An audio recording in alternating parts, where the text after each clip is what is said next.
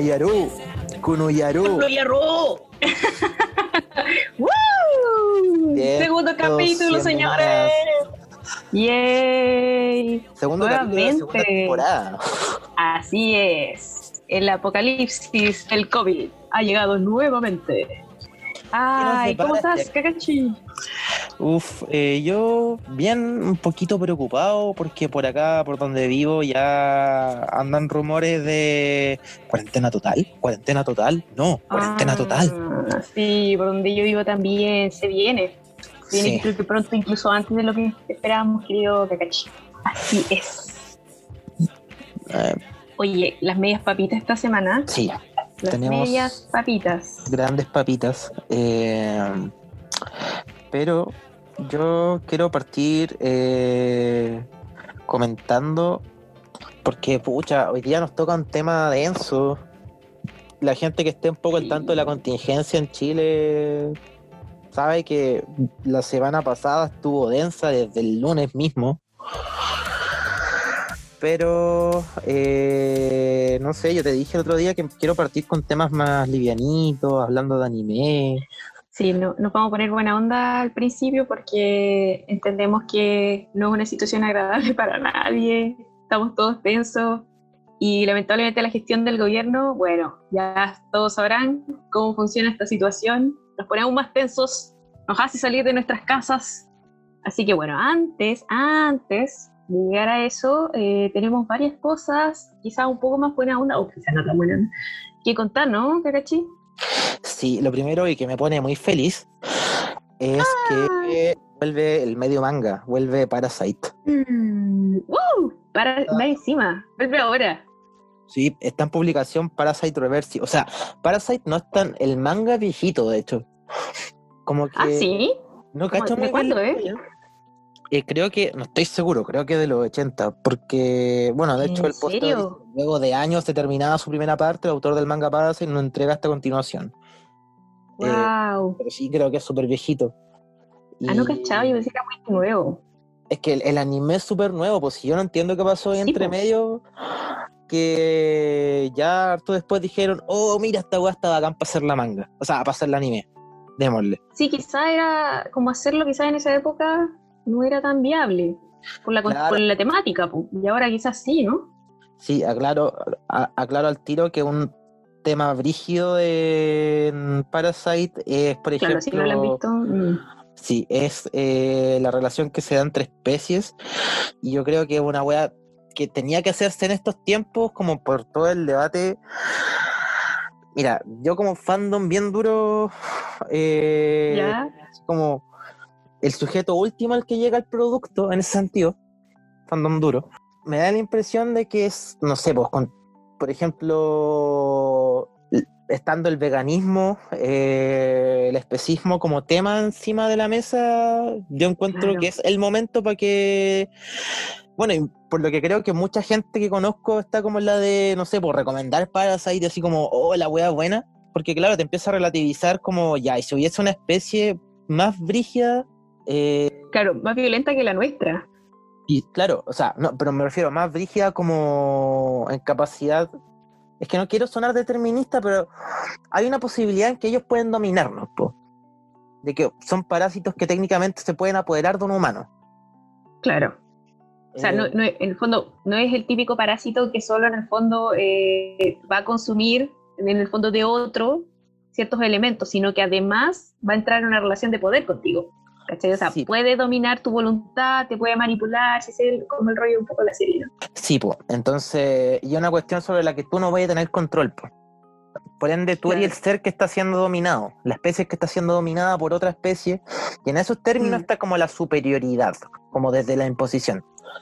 Entonces, Sí. es como, bueno, si puede haber otra especie más rígida en ese sentido, que nos domina a nosotros, te empecé a cuestionar Claro. como la humanidad dominando a otra especie, y es como, wow. Claro, Eh. pues es como, no, pero no hacemos nosotros lo mismo. Ajá. Y eso mismo.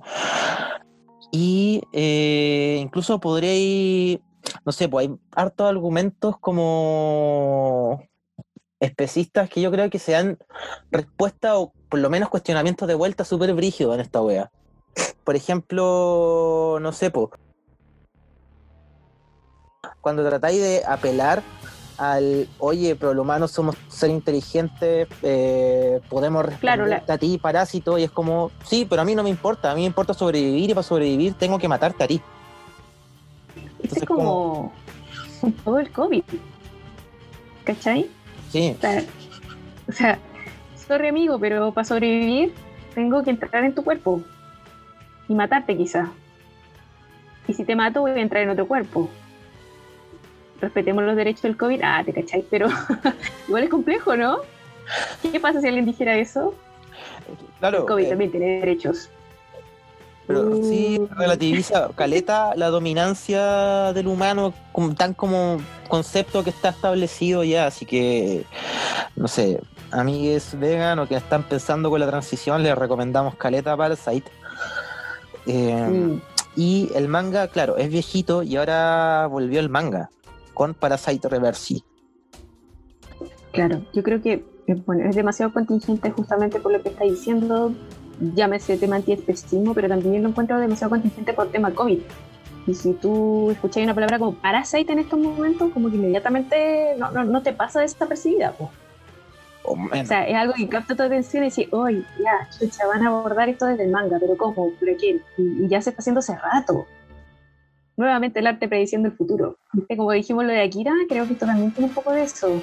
sí, ¿cachai? Como un, un- un- el fondo tiene que ver con entender eh, tu falta de poder frente a claro, circunstancias. la, la fragilidad ¿Cachai? del humano. La fragilidad, pues, weón. Y, y todas estas cosas medio apocalípticas llegaron, están aquí, ya no son parte de la Es real. Y la ficción nos advirtió durante años y años y años esta weá, y no solo la ficción, sino que también la ciencia, con papers, con científicos no financiados, autofinanciados haciendo sus investigaciones, con sus paros, con el paro a la salud. Y aún así, señores, aquí está, estamos preparados o no preparados, diría el peor, muy mal preparados para el peor escenario posible. Es que bueno, es, es la constante situación de que nos dicen una weá, no pescamos, de que le dicen la weá a unas autoridades, no pescan. Claro. el ejemplo más grande de la weá que tenéis es lo que hablábamos el capítulo anterior de Isquia Siches diciendo, oye, si no ponen cuarentena total va a quedar la caga. Y después Claro. Chadwick diciendo, perdón, eh, Mañalich diciendo, o entre nefastos de- desgraciados se me mezclan. Mañalich diciendo, bueno, no pusimos la cuarentena a tiempo, efectivamente, efectivamente la ponemos ahora, cuando ya quedó la subsecret- Sí, pues la subsecretaria diciendo, igual se pueden tomar un té, ¿no? Como con sus amigos. Y yo, mira que está diciendo esta weá. Voy a tomar tecito. Y yo, ¿qué? No. Abramos el mall, entre otros. Entre otros. Pero bueno, antes de Ah, entrar todavía en sí. materia tan densa, eh, Sí, vamos a comentar eso y... Eh, Ahí tengo otra noticia. sí, Buena. ¿Cuál? Lo que pasa es que esto es una noticia en realidad de todos los años, pero no sé si saben que la Shonen Jump hace concursos, concursos de manga Sí, todos los años. Y es como el sueño del, del man- de, bueno, de cualquier otaku que dibuja y que quiere su propio manga y quiere estar en Shonen Jump. el sueño del pibe, el sueño del otaku. El sueño del pibe, pues, weón. Si yo también me pasé el rollo, así como, ¡ay, si mando un dibujo! El sueño del mangaka. weá". Y, y, y triunfo. y la gente compra figuritas de mis dibujos. Weón. Sí, pues bueno, la Shonen Jump abre un, un concurso todos los años en donde tú puedes mandar como una especie de one shot, que sería como una especie de capítulo autoconclusivo de alguna trama, serie que a ti se te ocurra. Lo bacán es que, bueno, si tú ganas, te publican. Te publican en la Shonen Jump y creo que te ganáis como 2 millones de yenes. Así como forradísimo. Tapizado. sí, forradísimo. Y más encima, como que te publiquen en tu revista favorita. Y el jurado es Oda. Oda, pues, weón. Ay, se había cachado. Akira Toriyama. eh, Takehiko Inoue y Tezuka creo que también era. ¿Cachai? O sea, que esa, imagínate, todos esos tipos lean tu manga y digan, ¿sabes Claro. qué? Sí, sí, te apruebo, te doy la bendición. Y tú así, oh, sensei, arigato. Y Y bendito además por te haré millonario. Bendito por Sí. Luffy, bendito por, bendito por Goku y Araki. Oh, por Goku, por, por, por, Sakurai, por Sí. Sakurai. Y te diga, eres tan talentoso como yo. Yo- sí, un poco eso, ¿no? Oye, hablando de talento, También eh, por ahí yo vi que esta semana hubo un challenge. Mm, me encantó. Y un Debía hasta ti participar. Eh, sí es. Yo también participé en el challenge. Sí, pues Sailor Moon Draw Challenge, Redraw Challenge. Eh, me imagino que ya han visto, porque qué, qué placer más grande para mí ver una y otra vez magia de Sailor Moon en, el inicio de mi Instagram, una y otra vez, una y otra vez, y todavía, ¿eh? todavía aparecen y aparecen y aparecen. Ahora, ese challenge, aunque usted no lo crea, comandante, es del año pasado. Oh. Es del año 2019. Y creo que, creo que una chica coreana lo hizo, y como que no aprendió tanto en su momento. Y ahora con el tema de la cuarentena han aparecido muchos challenges, pero también han aprendido challenges que antes quizás pasan un poco más desapercibidos. Y ese es uno de esos. Y bueno, el challenge consiste en redibujar una escena de Sailor Moon que parece la Sailor como ocupada, que es el capítulo 125. Eh, es un capítulo, quizás uno de los mejores. Un capítulo exacto. Por supuesto, por supuesto. Eh, es uno de los mejores capítulos de Sailor Moon, que es de Sailor Moon Super, cuando, bueno, ella tiene que enfrentar como al enviado del mal y, nace como la nueva Sailor Scout que es Sailor Saturn, que es la Sailor de la destrucción y el caos. Muy contingente para nuestro tiempo, porque en el fondo implica... ¿Coincidencia? No lo creo. ¿Coincidencia? Claro, pues. Entonces, eh, la Sailor está preocupada porque se está a punto de destruir el mundo. ¿Cachai? Eso está mirando. Así como eh, la Sailor Saturn como que se pervierte y empieza como a destruir eh, la Tierra. Y Sailor Moon se queda sin poderes. Entonces no tiene cómo en el fondo enfrentar e-, esto. Y, ese es el capítulo, es súper denso. Y, yo muy spoileando, pero la solución es que al final eh, la, la, chica muere y Sailor Moon con sus poderes la hace reencarnar como que Sailor Moon desaparece y todas las Sailor Scout quedan para la cagada y yo traumadísima, imagínate, esa weá como a los nueve años. Traumadísima, como murió Sailor Moon, ¿qué pasó? No, no puede ser. Luego de 125 capítulos. Y de repente, como de la nada, de una luz, aparece Sailor Moon con el traje así hecho pedazos, ella destruida con los ojos absortos y trae una guagua en los brazos. Y yo, ¿qué weá está pasando? Y era Sailor Saturn como reencarnada. Y ahí queda como muy, muy misteriosa la wea. Oye, yo creo que. Yo creo que la reencarnación podría hablarse ya hasta como tópico en anime, como que pensar el tiro así en, en Kaiton, Hunter X, en, en Up, en Dragon Ball. Y. Inuyasha. Sí. Sí, hay, hay varias. Bueno, yo. Ah, esa fue la primera vez que. Sí, esa fue la primera vez que yo vi una reencarnación. Como yo pensaba que todos iban a morir como a nivel de los 90, porque los personajes morían se morían nomás. Sí, pues. No había penitencia la weá, entonces cagaba. Claro, bueno, en fin, me hablaría un poco, pero de ahí viene, de ahí viene, uno de los mejores capítulos de Xenon. 125, señores. Y gracias por iluminarme, iluminarnos eh, respecto a ese tema.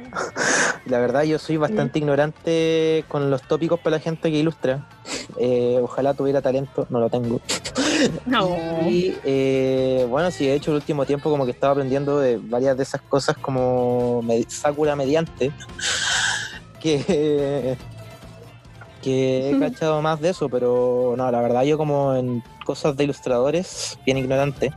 Y de hecho, no cachaba y eh, me da culpa que no cachaba así como... Estoy como paré tanto en cachar eh, a Jitan San. ¿Cuál es Jitan San? No lo cacho. Eh, mira, ni en la página le he hablado nunca ni nada, simplemente como civil lo caché y eh, hace ilustraciones manga muy la raja. Y de hecho me metí a Webtoon. Sí, creo que lo sigo. Sí, sí, sí. Perdón, dale. Y me metí al proyecto que tiene en Webtoon, le eché una revista y quedé como, oh, esta weá tú me decís que la dibujó un japo, yo te creo hocico así. Sí, sí, es muy seco lo que o sea, como, o sea, es un mangaka más. Tipo es así, como que ha, ha conquistado de verdad un estilo como oriental, es la raja. Sí, yo creo que no, no, no desvalorice a su ilustrador local. Totalmente. sí, no, la, la cagó. Hay, hay caleta ilustradores que son súper buenos y, ni siquiera son japoneses. Y parecen japoneses. como a simple vista, ¿cachai? Pues ¿quién es esta persona? O cómo no cachas este manga, y pues, ¿cachai? No, puta, es, no sé, mexicano, o español, o rígido. Ahora, el tema de los challenge, también yo lo encuentro demasiado entretenido porque cuando tú, no sé, pues dibujáis mucho, o estáis como en plenos procesos, o, no sé, pues tipo que los dibujantes pasan por periodos súper obsesivos, como que queréis dibujar mejor, o queréis dibujar mejor un personaje, o lo que sea, a veces te pasa que llegáis como a colapsos creativos, como que se te acaban las ideas, sobre todo cuando dibujáis mucho. Estáis, chucha, ya, ¿qué más hago? Pasa caleta en cualquier ambiente creativo. Bueno, un poco eso, ¿no? Entonces, los challenges creo que son súper buenos como para descongestionarse creativamente. Como, ah, bueno, porque te imponen un tema, po. Sí, y te obligan un poco como a jugar al tema, pero desde tu estilo. Que claro. Pucha, mientras más te cerráis, más, o sea, más te cerráis como lo que tenéis que hacer, eh, más te nace la creatividad. A mí por lo menos Pucha, yo no lo, no comentaba mucho en el podcast, pero yo escribo.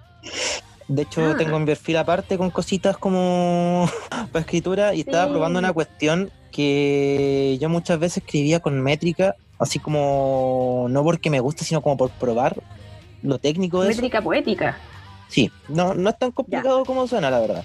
Eh, y ahora, como estoy jugando con letra de imagen, eh, con disposición de espacio, para mí está haciendo todo un hueveo, pero estoy muy entrete con la web. Eh, me pasa de repente que estoy tratando de tirar eh, las palabras en vertical. El escrito en vertical. Con letra occidental, obviamente, pues no. Todavía, lamentablemente, claro. no en japonés. Pero para que no se vea feo en el fondo, tengo que calcularme la cantidad de dígitos para que calcen y no se vea, por ejemplo, más extenso, más extenso un largo, o sea, más extenso de un lado que de otro. Y el otro día estaba probando esa weá y estaba muy entretenido porque era como armarme el rompecabezas de, ya, esta weá tiene que tener coherencia con lo que quiero decir, pero tengo que limitarme a este espacio, que ya no era en sílabas, ya no, ya no era una weá sonora como pasa con la métrica usualmente, sino que era una weá totalmente visual. eso es muy bonito, cuando en el fondo el texto como que pasa a ser una imagen también. Y tú lo que estás haciendo es trabajarlo compositivamente. y para no desviarme mucho de el breve espacio que íbamos a tener, eh, quiero cerrar ya como anime otaku del, podcast con avisarles que el 30 de mayo transmitir un musical de El Príncipe del Tenis. Ay, Prince of Tennis, yo estaba enamorada de todos. Oh. Cuando era chica.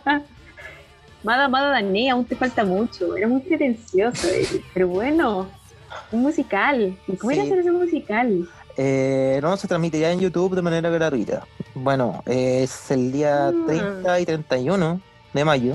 O sea, va a ser a través del canal del musical. Y para más información de la noticia. ¿Mm? ¿Lo van a hacer los sellos o lo harán otras personas? No estoy seguro, pero para más información de la noticia, etcétera TV. Ah, dale. Oye, eh, yo como que la caché y dije, ah, tengo que contarla.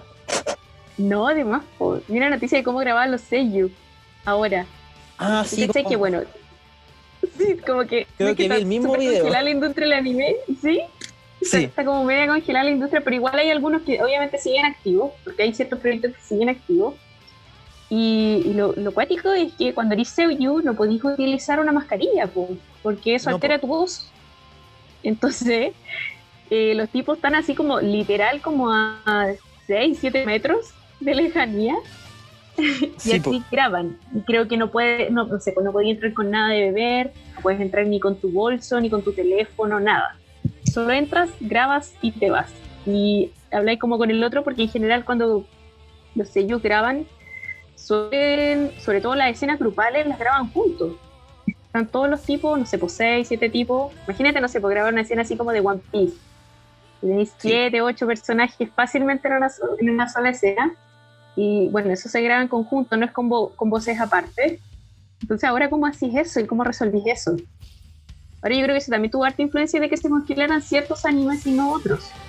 Por ejemplo, One Piece se congeló Yo creo que eso también tiene mucho que ver con el tema de, de los actores. Claro, podéis sí. tener a 10 personas en un mismo espacio. pues. Claro, si lo plantea, lo plantea así tiene mucho sentido. Pues no es lo mismo, por ejemplo, una serie que tenga como poca escena y harto monólogo psicológico. pues. Claro. O sea, el chollo un poco así. ¿Cachai? Temporada de somos dos chollos, personas. temporada de chollos. Por fin, llegó la temporada de chollos. Me imagino todos los tipos aburridos, así como, puta, no va a salir chollo, voy a ver chollo. Todo enamorado del chollo, al fin. Pero bueno, sí, pues el chollo yo creo que iba a sobrevivir un poco esto. ¿Cachai? Porque en general son diálogos de dos personas máximo. Y mucho, mucho diálogo psicológico. Ay, él estará pensando que yo estoy pensando que él está pensando que nosotros pensamos que entonces. Y luces y sakuras. Eso es. Sí, Sí, es como la gente tampoco tiene derecho a obviar eso del chollo porque ya, si hay mucha suposición, piensa todas las suposiciones que hacían los supercampeones cuando estaban en la cancha. Así que no hay derecho a obviar el- al chollo. No. Supercampeones dejó la vara bien alta en ese sentido. No, la wea es increíble. Él está pensando que yo voy a dar el pase y luego el pase y el tiro con chance. El tiro con chance. Era buena esa wea. Claro. Llegaré a Brasil. ¿Cómo se llamaba el entrenador que era brasileño y que Oliver lo amaba? Ah, se me va el nombre. Y quería ser como él. Quería ser como él. Quería ir a Brasil. Y Llegaba a Brasil, po. En su WhatsApp. Ya, pero de no la spoilers. brasileña. Ah, Que bueno, bueno, bueno, de hecho lo re- la- hicieron como un reboot, pero la verdad no me tincó mucho cachar. Uy, yo caché que lo estaban dando en ESPN. Yo caché que la estaban dando en el Cartoon Network, pero el- allá de eso no caché. Mm. Y el día estaba agachando y mi hermano lo estaba viendo. Y yo decía, ¡oh! Están dando los supercampeones como y es bien. La wea rara, pero sí. Oye, ya dando el espacio tapu duro del día, yo creo que yo bueno, yo creo que es buen momento para partir ya poniéndonos de a poquito más serios, porque insisto, Yes. nos toca hablar, nos toca no sé si cerrar, pero más rato pasar a un tema brígido de lo que ha pasado toda esta semana, siquiera no mes, semana, pero de momento Mm. Eh, quisiera mencionar y partir eh, por una situación eh, ante la que nos pidieron difusión, que es la de un sindicato, del sindicato Ya. del TEC.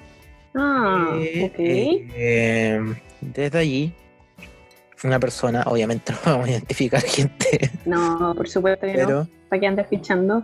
Eh, nos comenta que eh, ya van por las dos semanas de huelga. Bueno, esto cuando me lo envió el otro día ya iban por el día 12, pero me lo envió el otro Ah, sea, que día... venir como Sí, ya tres deben- semanas, quizás casi, ¿no?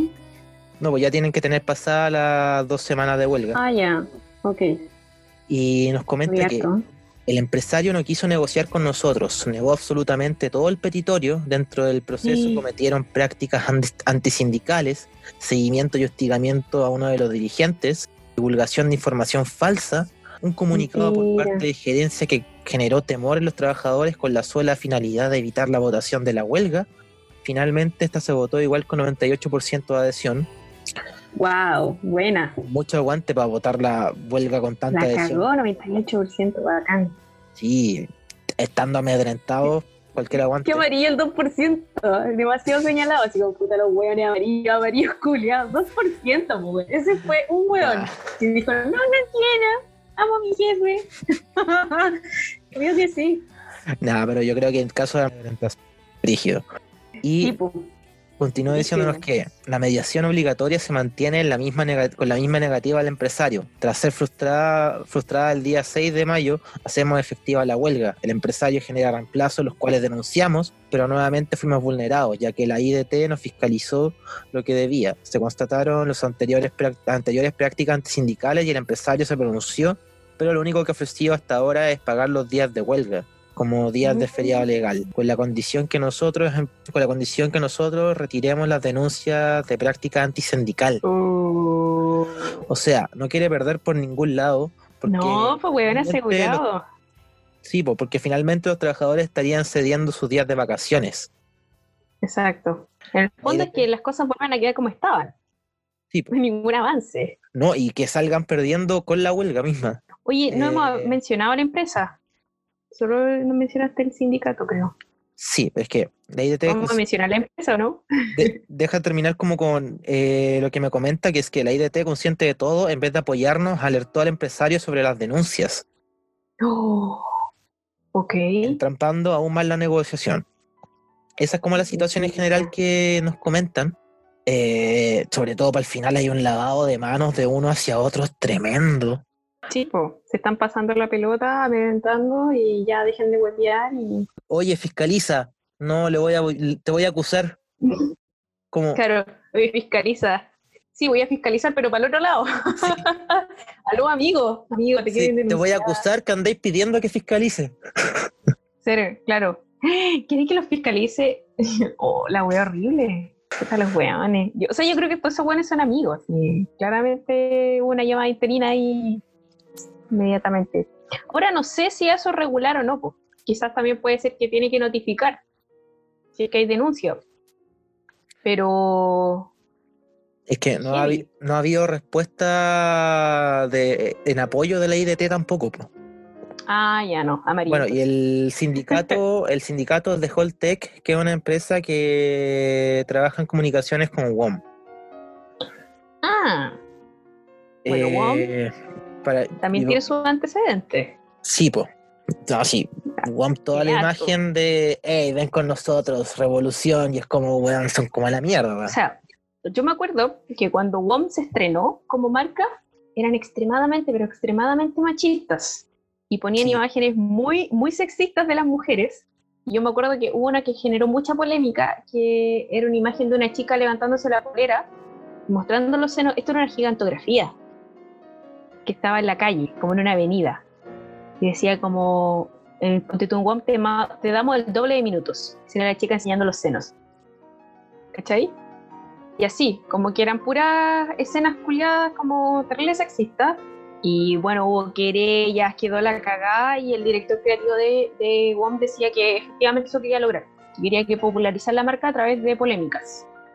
Y después con la oleada feminista, hoy la wea sórdida, weón, el weón se dio vuelta a la chaqueta y ahora es como todo lo contrario. Es como sabemos que ellas también tienen el poder y salen chicas Es que como claro. perfectas, modelos, como tocando batería, supuestamente en una protesta, de todo mega estetizado. Y bueno, también está esto que está diciendo, pues como únete a la revolución y la weá, Sí, pues. Claro, es que tienen que hacer, o sea, si está haciendo hashtag, por ejemplo, el 8M, los buenos van a salir haciendo feminismo de mercado, que ya lo hemos hablado otras veces, las luchas de imperfección y de clase. feminismo de retail. Claro, también creo. cuando hablamos del veganismo, nada de capitalismo verde, no hay mano con la wea. No, y yo me acuerdo que también WOM vendió datos, ¿te acuerdas? Sí, eso mismo te iba a comentar, que Oh, vendió sí, datos. vendió datos, Eh, sapos de la yuta. Así sí. es. Oye, yo lo que más me acuerdo de WOM es un comercial que tenían que era con, con esta canción de Versuit, de, de Versuit Vergarabat, del se- señor Cobranza. Y de una parte que dice, en la selva se escuchan tiros, son las balas de los pobres, son los ruidos de latinos. No. Y la weá, yo creo que en ese momento dije que obscena esta weá de WOM porque eran como puros weones gringos, cuicos, con una canción muy Claro. sí, poder latino, en un carrete muy tipo disco, como con- pero contra una reja, sí. Pero un Pero carrete disco muy tipo disco. Sí, es como, Sí. oh, weón, que nauseabunda toda esta weá. Yo creo que ahí empecé razón a esa weá que me estoy diciendo, como de, oh, y los weones utilistas con la weá, utilitaristas con la weá. yo me acuerdo que era asqueroso, a mí me, me causaba mucha repugnancia la weá. Y de hecho, como que me resisto, no, no soy de esa compañía y nunca la voy a tener. Incluso me, ofre- me han ofrecido planes más baratos que el mío. Digo, no, ni cagando, no, un sapo culiado, machista desgraciado. Y me acuerdo también que había un comercial que salía un tipo así típico machito y que se acercaba a dos tipas, las dos así como que lo deseaban y lo amaban y lo idolatraban. Y también era la misma frase como que WOM te da el doble de minutos. Y yo así como, no, ¿cachai? O como que las dos le mostraban los senos. Era una wea así sórdida, muy nefasta, weón. Y bueno, eh, eso, Eh, han instrumentalizado nuestra lucha desde ambos lugares, solo para venderle teléfonos queridos. Sí, no, y WOM ya lo venía haciendo hace rato, que baja. Eh, Pero tampoco el y además van a vender sus datos, así que a darle la cruz. Y además explotan a sus trabajadores, mira qué mal.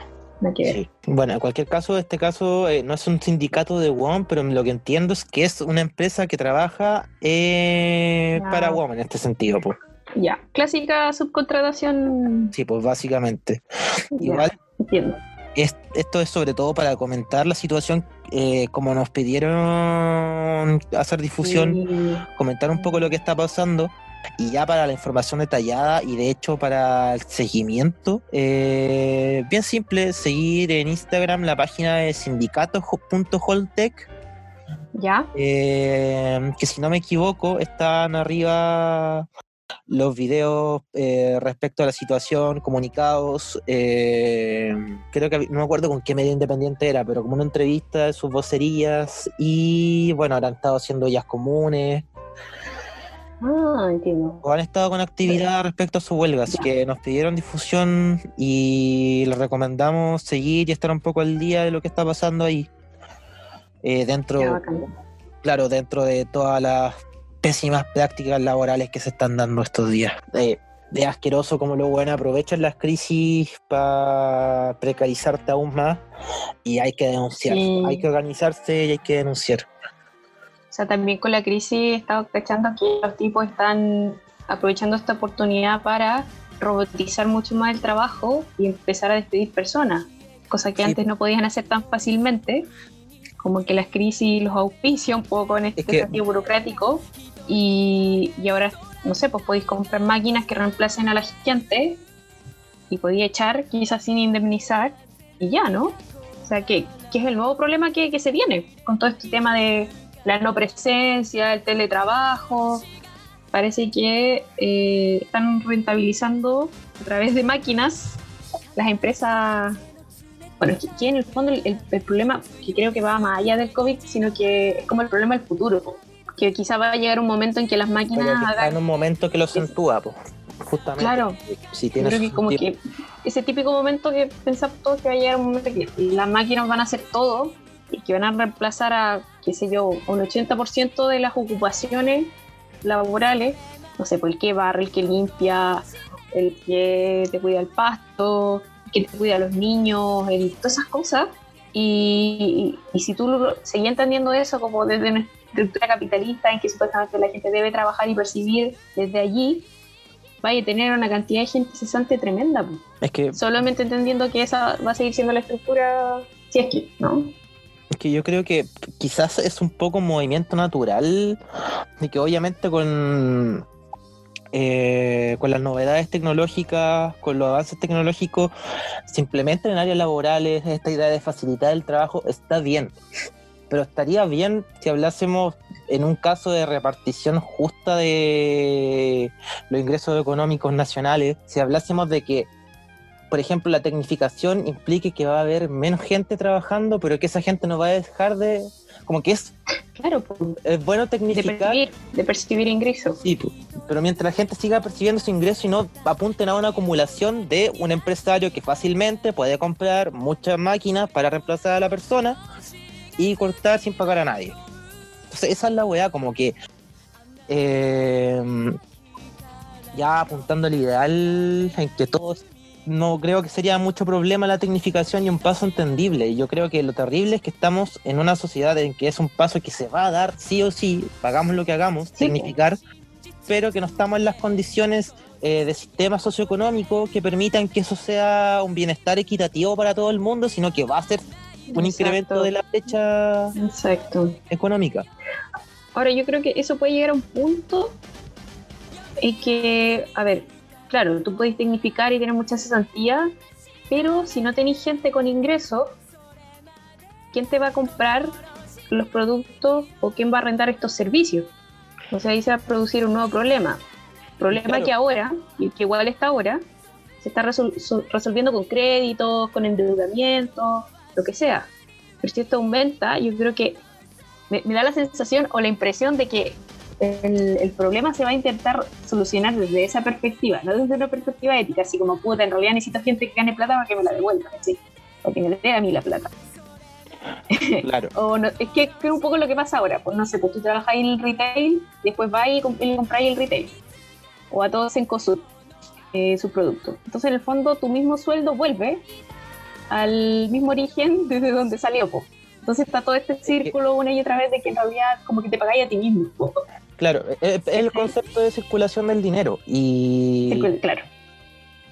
y el tema es que tendría sentido si no hubiese acumu- acumulación de capital. Ahí es cuando el mercado incluso se pisa la cola solo, pero ya apuntando a nuestro tema duro del día, porque Mm. sí, señores, señoras, nos convoca a hablar de algo que este mismo capitalismo provocó y que tal parece que muchos recién lo están viendo.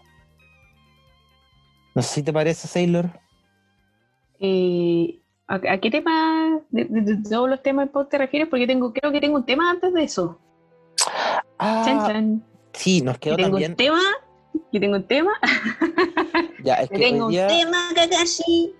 ya les dijimos, No, una hoy día, Claro. hoy día tenemos mucho que hablar sobre todo lo que ha pasado esta semana. Es nuestro tema duro, como decíamos, lo que se ha presentado por el sucio capitalismo. Pero la tía Sailor también nos Yes. recuerda que dejamos un temita pendiente de la semana pasada. Así es, así es. Tuve que pelar una guaya, una, una cabra del pasaje que me cae mal. Así es, la malévola. Bueno, la semana pasada ya estuvimos anunciando un poquito esto, eh, que tiene que ver con la nueva ministra de la Mujer, señores. A ver, a ver.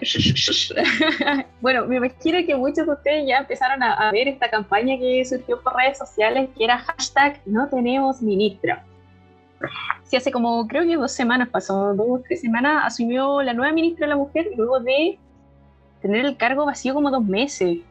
Sea, un mes no, un mes más o menos. Imagínate, un cargo de ministerio de la mujer vacío, sin ministra, en plena cuarentena, Donde con los casos los- de denuncia, con los casos de denuncia por violencia intra, violencia hacia la mujer, violencia doméstica, que aumentaron un 60%, 60%.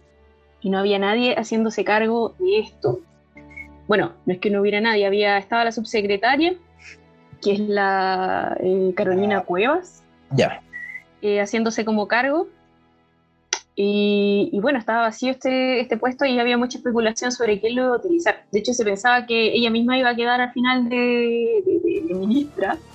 Y pasó que hubo un- una pelea como interna. Eh, el, Hubo Juego el de cargo Tronos. anterior hubo Juego de Tronos, exactamente. Porque el cargo anterior, como ustedes ya deben saber, estaba ocupando a la Isabel Pla.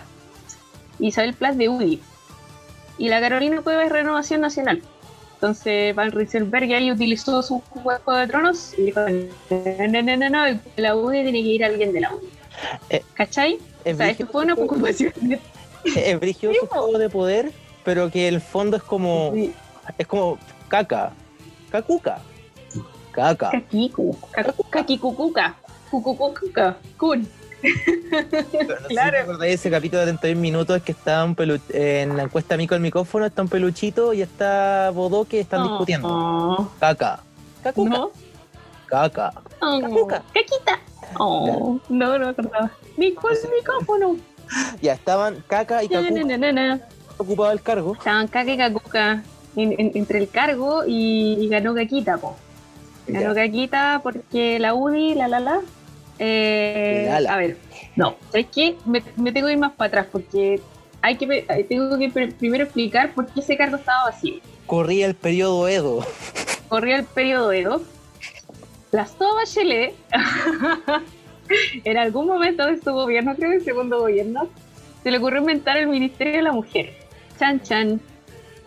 Ya, ¿cachai? O sea, que ya estructuralmente es medio nefasto, porque no sé si te has fijado que todas las campañas del Ministerio de la Mujer son mujeres maquilladas, como si hubiesen sido golpeadas.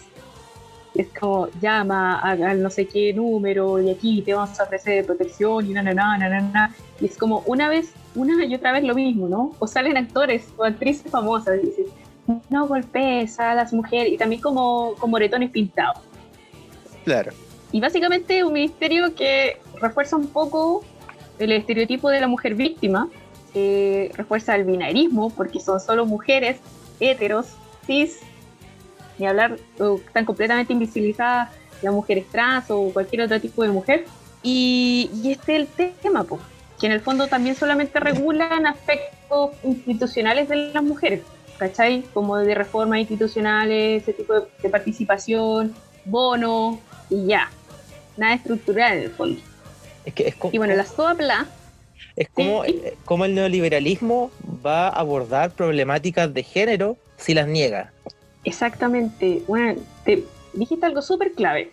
Porque de hecho la Isabel Pla cuando asumió, la primera wea que hizo, bueno, que me parece muy inteligente, eh, si, es que yo fuera de su bando, de su bando, eh, fue invitar a, a Chile a María Blanco. Y María Blanco, aunque ustedes no lo crean, es feminista liberal existe el feminismo liberal. Yep. y el, bueno, y María Blanco la, como que su consigna es que el capital nos va a liberar de la desigualdad a las mujeres. El capital es el que va a liberar, a la mujer de la pobreza. Y eso mismo es lo que le puede ofrecer oportunidades de trabajo y en el fondo se enfoca netamente como en la autorrealización de la mujer. Claro, es como un ministerio para decirte, hazlo tú misma. Porque el capitalismo te lo va a permitir. Es tu problema, es tu problema. Claro, puede ser el rollo, como que no perciben que esta wea es un problema social o estructural, sino que para ella es un problema institucional o legal. Es un problema de reforma, de, hacer política, más que de hacer ideología, por decirlo de algún modo, ¿cachai? Entonces, partió así la, la, gobernanza de esta tipa. Digamos, bueno, acá traemos una genia llamada María Blanco, que es LIFEM y nos va a enseñar cómo tenemos que hacer las cosas. ¿Cachai? Que en el fondo las cosas que nosotros que supuestamente queremos es tener los mismos derechos capitalistas que los hombres. ¿Ok? Perfecto. Estamos todos de acuerdo. no era así, era horrible. De hecho, creo que está en YouTube esa conversación. Es súper nefasta. Em, bueno, y pasó que bajo esta línea que de, como de dirección que tenía la Isabel Pla, eh, cuando ocurrió el estallido social, Isabel Pla brilló por su ausencia. No se pronunció, habiendo, bueno, ya sabemos la enorme cantidad de violaciones de derechos humanos, sobre todo a mujeres, incluso violencia sexual de carabineros hacia mujeres.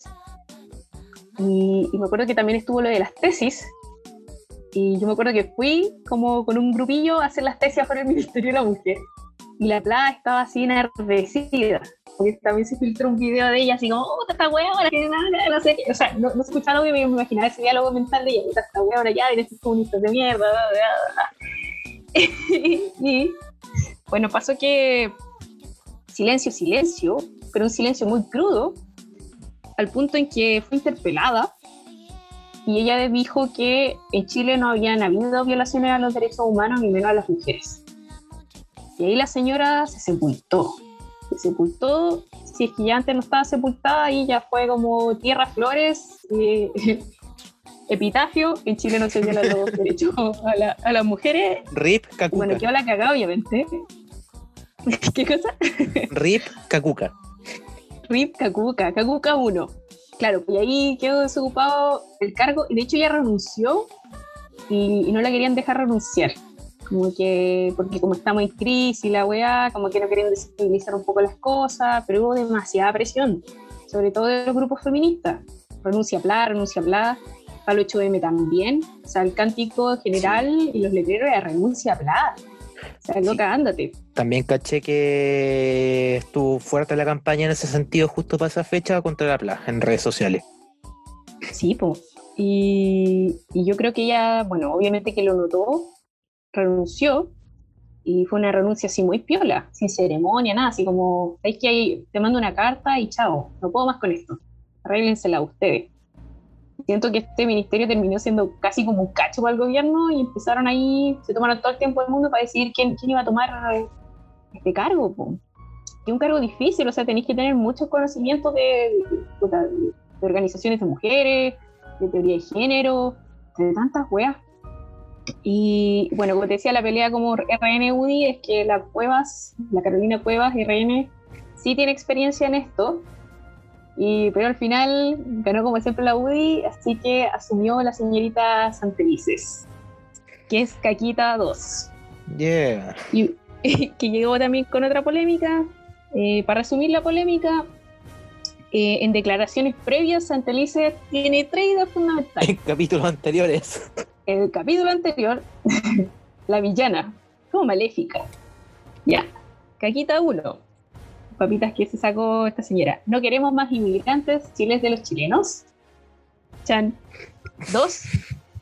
No podemos desconocer lo bueno del régimen militar. Oh, Y tres. Eso ya es como, ¿qué? es que me, me, me da no sé qué porque yo había escuchado todas estas declaraciones y es como... Sí. ah, Y más encima se le acusa de haber encubierto un caso de abuso sexual. Por si fuera poco, señores. por si- Y la buena, bueno, asumió esa tímida reunión, le dio un, un- saludo de codazo a Viñera, lo pertinente, lo pertinente.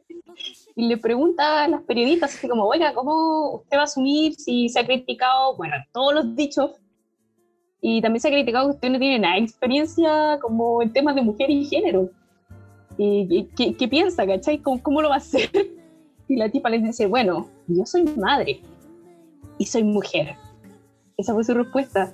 Y la periodista como congelada. Ya, ok, bacán. Y después Buena. le dice, bueno, y todas estas declaraciones, eh, el régimen, bla, bla, bla, y, el- y la respuesta que da ella es como, sí, pero en ese, eso fue otro contexto. Yo era alcaldesa y ahora soy ministra. Así que júzguenme por lo que hago de ahora en adelante. Y yo que, ¿what?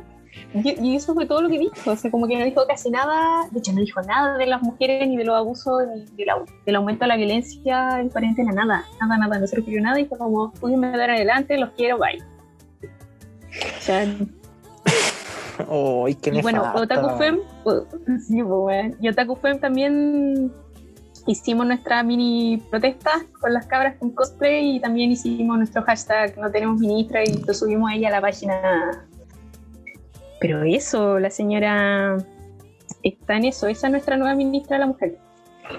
Está no muy preocupada, parece. No muy La preocupada. susodicha. Sí, pues. Le- amante del legado de Pinochet, entre otros. Eso, hoy, perdón, medio resumen, pero ahí está. La- pasé por las toda Bachelet, las toda Play y las toda bastante feliz. Sí, pero me encanta. Te, Tuve que, tuve que pegarme. el es que- resumen. sí, como que intenté pegármelo, pero es que una cosa no se entiende sin la otra, creo yo. Van concatenar las Es que señoras. por eso, te mandaste el buen resumen. Sí, es como la, la- en resumen, es nefasta esta weá. Y me da miedo esto, honestamente. Me, me da miedo que hay gente que lo está pasando mal. Hay gente que está siendo orientada en estos momentos.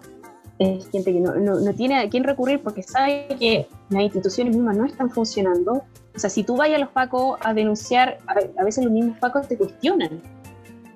Ya, pero está segura que pero usted no hizo nada para que le pegaran. O sea, esas son las preguntas de los pacos. ¿De qué estaba haciendo?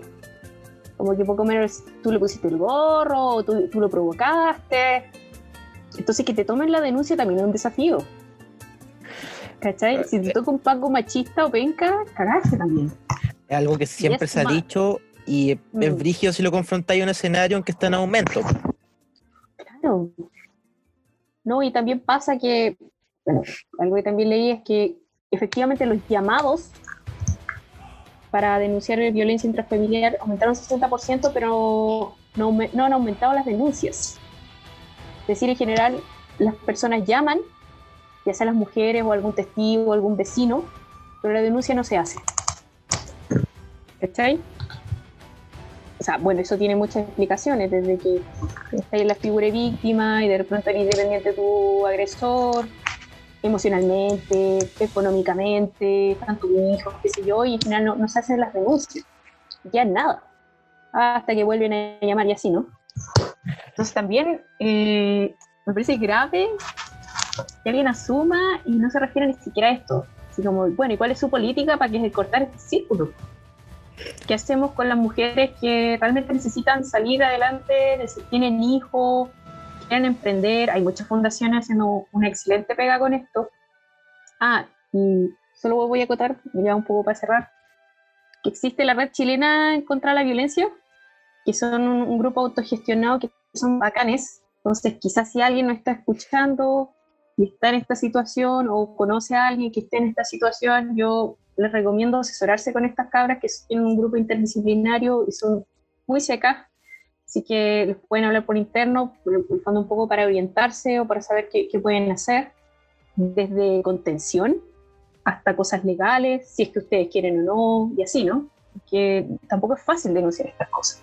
Me explica un cambio de vida, en fin, irse de tu casa, qué decís con tus hijos, cómo le explicas a tu familia. Entonces eso, Red Chilena contra la Violencia. Lo, lo recomiendo harto y también hemos subido harto a la página. Y, y Ya, bacán no me pensar- extendí, pero No, sí, está bien. Está bien. Mm. Y bacán pensar el trabajo por todas las aristas que puede tener, porque en el fondo no es un factor en el que hay que ayudar, sino que son situaciones extremas que implican soportes en aspectos de lo psicológico. Entonces, Sí, sí. Tampoco es la gracia, no sé, pues que se tome a la ligera y sin considerar que es muy ambivalente. Claro. O sea, Ahora, lo que No, dale, dale. lo que decís también de las autoridades, yo estaba buscando ahora la noticia, pero se me perdió, pero hace pocos días creo que también, no sé, pues un Paco estaba con denuncias de violencia intrafamiliar, se lo llevaron por eso, y o sea, ahora mismo pide, pide, no sé, pues el Dideco de Ancud fue denunciado por violencia de género por su ex esposa y el alcalde le pidió la renuncia, entonces Claro. ahí hasta en las cúpulas, o sea, no en las cúpulas de poder, pero gente con cargos Sí, o círculos que están, eh, claro, pues por ejemplo el de la Dideco ya tiene que ver con la situación en una alcaldía, entonces, por ejemplo, como una alcaldía que ya tiene este caso dentro de sus funcionarios, queda para atender situaciones locales de violencia, por ejemplo. Esto debería estar así como, yo creo que en todas las instituciones, ¿cachai? Así como, no sé, pues fiscalizáis que nadie se rompe los, se robe los computadores de la empresa y tenéis guardia y cámara. También tener protocolos contra estas situaciones. Es un poco. Y los que hay son bien nefastos, si es que hay. ¿Cachai? Entender que esta situación, porque también implica, creo yo, asumir que esta situación ocurre. Y a veces, como decís tú, son las mismas personas que tienen más poder dentro de la empresa, no sé, tu jefe, por ejemplo, el que puede ser incluso más propenso o tener más facilidades para cometer ciertos abusos, porque es tu jefe. Y si no accediste, te va a echar. Y si no tenés más pega, y si no tenés contrato, y tenés que mantener a tus hijos, y así, ¿no? Me refiero Claro. desde violencias hasta acoso sexual, entre otras. Claro, el abuso de poder siempre es un tema bien potente considerar en casos de violencia sexual. Claro. y eh, incluso sin que sea directamente la persona en sí que está en la situación de poder, ya por ejemplo, no sé, pues si tu superior tiene una conducta, o sea, pensando en pega, tu superior en la pega tiene una conducta hacia ti en ese sentido y tú vas a denunciar con tu jefe, el problema va a ser que va a tender más a favor hacia tu superior, a lo que voy. Claro. Mm. Si lo piensas. No, y puede que también tus mismos compañeros te juzguen. Si más, esta weona se está dando color, o, o, no- o la típica, no digas nada, no vayas a sacar nada, te van a echar. Puede ser, Lo mismo. puede ser también, porque estas cosas, como no hay protocolo y la ley es tan pucha, ineficiente en este tipo de cosas, que podéis terminar hasta tú con una contrademanda por eh, calumnia y perjuicio, como pasa con los funados, por ejemplo. Sí, pues, hoy no sé si weá de defensa funados. Sí, pues, existe eso. También, bueno, también hay, hay redes de abogadas que te ayudan y me acuerdo que también lo compartimos, que dicen, Sí, si el funado te demandó, nosotros te ayudamos. claro, ¿cachai? pero si lo pensáis como que quieran hacer una contraparte a eso, cierto modo, es como, oh, qué mierda. Qué asco, sí, po. Qué asco. Ahora, también es cuático pensar que hay tantos funados que tenéis un mercado laboral con esto. Al punto de También decir, eso mismo. Eso, eso me pasa a mí, así como, weón, tantos funados hay o tantas necesidades hay de esto que se abrió un nuevo campo laboral para defender este tipo de personas. Y estas personas los- est- están viendo este campo y están diciendo, hay que aprovechar esta oportunidad, defendamos a los funados, nos vamos a hacer millonarios. Y aparte, los weones les conviene, aparte, los weones les conviene meter ruido con, no sé, pues que eh, la gente vea que existen y los porque los van a compartir, van a llegar a más Sí, gente y dentro de la gente que los repudie también van a llegar a, su, a la gente a la que apuntan. Exactamente. La publicidad también es publicidad, señores. Sí. Sí, así que igual tengan cuidado cuando compartan esas cosas. porque le estaban dando visibilidad. O sea, yo, creo que siempre hay un funado que los amigos de uno y uno quizás no sabe, no sé, pues lo que sea. Entonces puede que lo vean, y puede que esa persona también lo comparta y así. claro, uno da visibilidad a veces sin querer a cosas que se contraproducentes. Igual ojo con, con eso. Pero eso, yo hago un llamado simplemente primero a afianzar las redes. A veces uno puede hacer mucho. Tu vecina, tu prima, tu hermana, quien sea, tu amiga, fortalecer estas redes, ayudarse, escucharse, recibir incluso a alguien, ¿cachai? También se aconseja tener una mochila en caso de emergencia, con alguna muda de ropa, con dinero, llaves, eh, teléfono, muda de ropa para tu hijo y quizá un poco de comida. Incluso, como por si es que tú tienes que huir quizás muy rápidamente de algún tipo de situación y tener escrito en un papel, porque a veces no siempre te puedes llevar tu teléfono, escrito en un papel algún teléfono o varios teléfonos de emergencia, por si tú quieres llamar a alguna amiga o a alguien para que te ayude. Porque también pasa que a veces uno simplemente sale corriendo y no tiene quién contactar y no tenés plata para irte o para arrancarte o para tomar un taxi, para tomar la micro, menos en esta situación que hay menos transporte. O alertar a tus vecinas, o si pasa algo, me puedo venir para acá, o, cualquier cosa. También son consejos que, que, se suelen dar. Es terrible hablar de esto, pero es real. Sí, eso mismo te iba a decir que horrible pensar que, hay que considerarlo un escenario posible, que estamos en ese. Hay que considerarlo, hay que considerarlo, porque está pasando. Entonces, atento también, no sé, pues, si uno tiene un vecino o vecina y ya sabe que es violento, quizás también eh, prestar ojo a, esas situaciones o prestar apañe a, a, tu vecina o como sea, ¿no? Estar un poco atento a esas cosas, también puede ayudar. Mm. Oye, Sailor. Sí, sí, sí, sí. Entonces, eh, dando un poquito cerrado ese tema, yo creo que podemos decirle a nuestro público que si quiere pasar al baño antes de, este es el momento. si quiere ir por un tecito, ponerle pausa a esto, este es el momento. Este es el momento, sí. Vamos a hacer un cambio switch.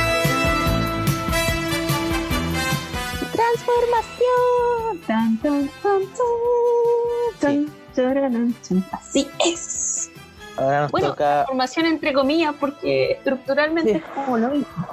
Como lo mismo, pero... ahora nos toca, más crudo, contingente de esta semana, bueno, eh, la semana anterior. Eh, de hecho, a mí me da cosa pensar que pasó la semana pasada porque me dejaron, no sé, he visto estos días harto movimiento en el tema de las vías comunes, he estado apañando en difusión dentro de lo posible. Sí, igual. Y hay tanta actividad y organización respecto a ellas comunes que es como, oye, pero de verdad hace una semana recién se está visibilizando las protestas por el hambre. Sí. No sé, me da la sensación de que es algo que está hace tan de largo, bueno, y también es un efecto porque en el fondo las protestas han sido la visibilización, pero ya hace rato está pasando esto. Desde que comenzó la cuarentena, bueno, siempre ha habido gente que la ha tenido difícil, en el estallido se acentuó, que hay gente que está de desempleo que no dan para parar la olla en una casa y ahora con la cuarentena esa weá empeora y de que no le podéis pedir a la gente que esté en cuarentena si no tiene cómo pasar la cuarentena. Bueno, creo que por lo que leí en el desconcierto, actualmente hay como un millón y medio de personas en Chile que no, no está percibiendo ingresos. No. Un millón y medio. Es Bastante. Y estamos hablando de esto ah, como contextualizando un poco sobre lo que ocurrió la semana pasada en la comuna del Bosque, en donde, eh, incumpliendo la, cuarentena total, los vecinos del Bosque salieron a las calles a manifestarse, exigiendo justamente ayuda del gobierno, reclamando tener hambre, reclamando no tener el alimento suficiente y esta protesta fue una protesta eh, intensa, imagínate, una protesta por el hambre. Eh, eso es lo indignante de partida. Sí, ¿no? E, ese es el tema, ¿no? Como, o sea, qué rabia, ¿cachai? Creo yo que es entender un poco eso. Que no hay gente que sale como antojadizamente o por cualquier motivo. No hay gente que se va al fin de semana a la playa, ¿cachai? es gente que está saliendo porque ya no puede sostener su vida. Entonces, bueno, eh, esto se televisó, a mí me llamó mucha la atención esto, estaban en varios canales eh, nacionales grabando esto, porque siempre de estas cosas yo me entero pucha, por grabaciones de contrainformación, por páginas em, alternativas de, información, y estaban los canales transmitiendo en vivo la situación del de, eh, enfrentamiento de, de algunas de las personas de, de la comuna con carabineros. O sea, gente que estaba en el fondo, porque estaba, me acuerdo, una chica, una periodista, preguntándole a la señora, bueno, ¿y, qué está pasando?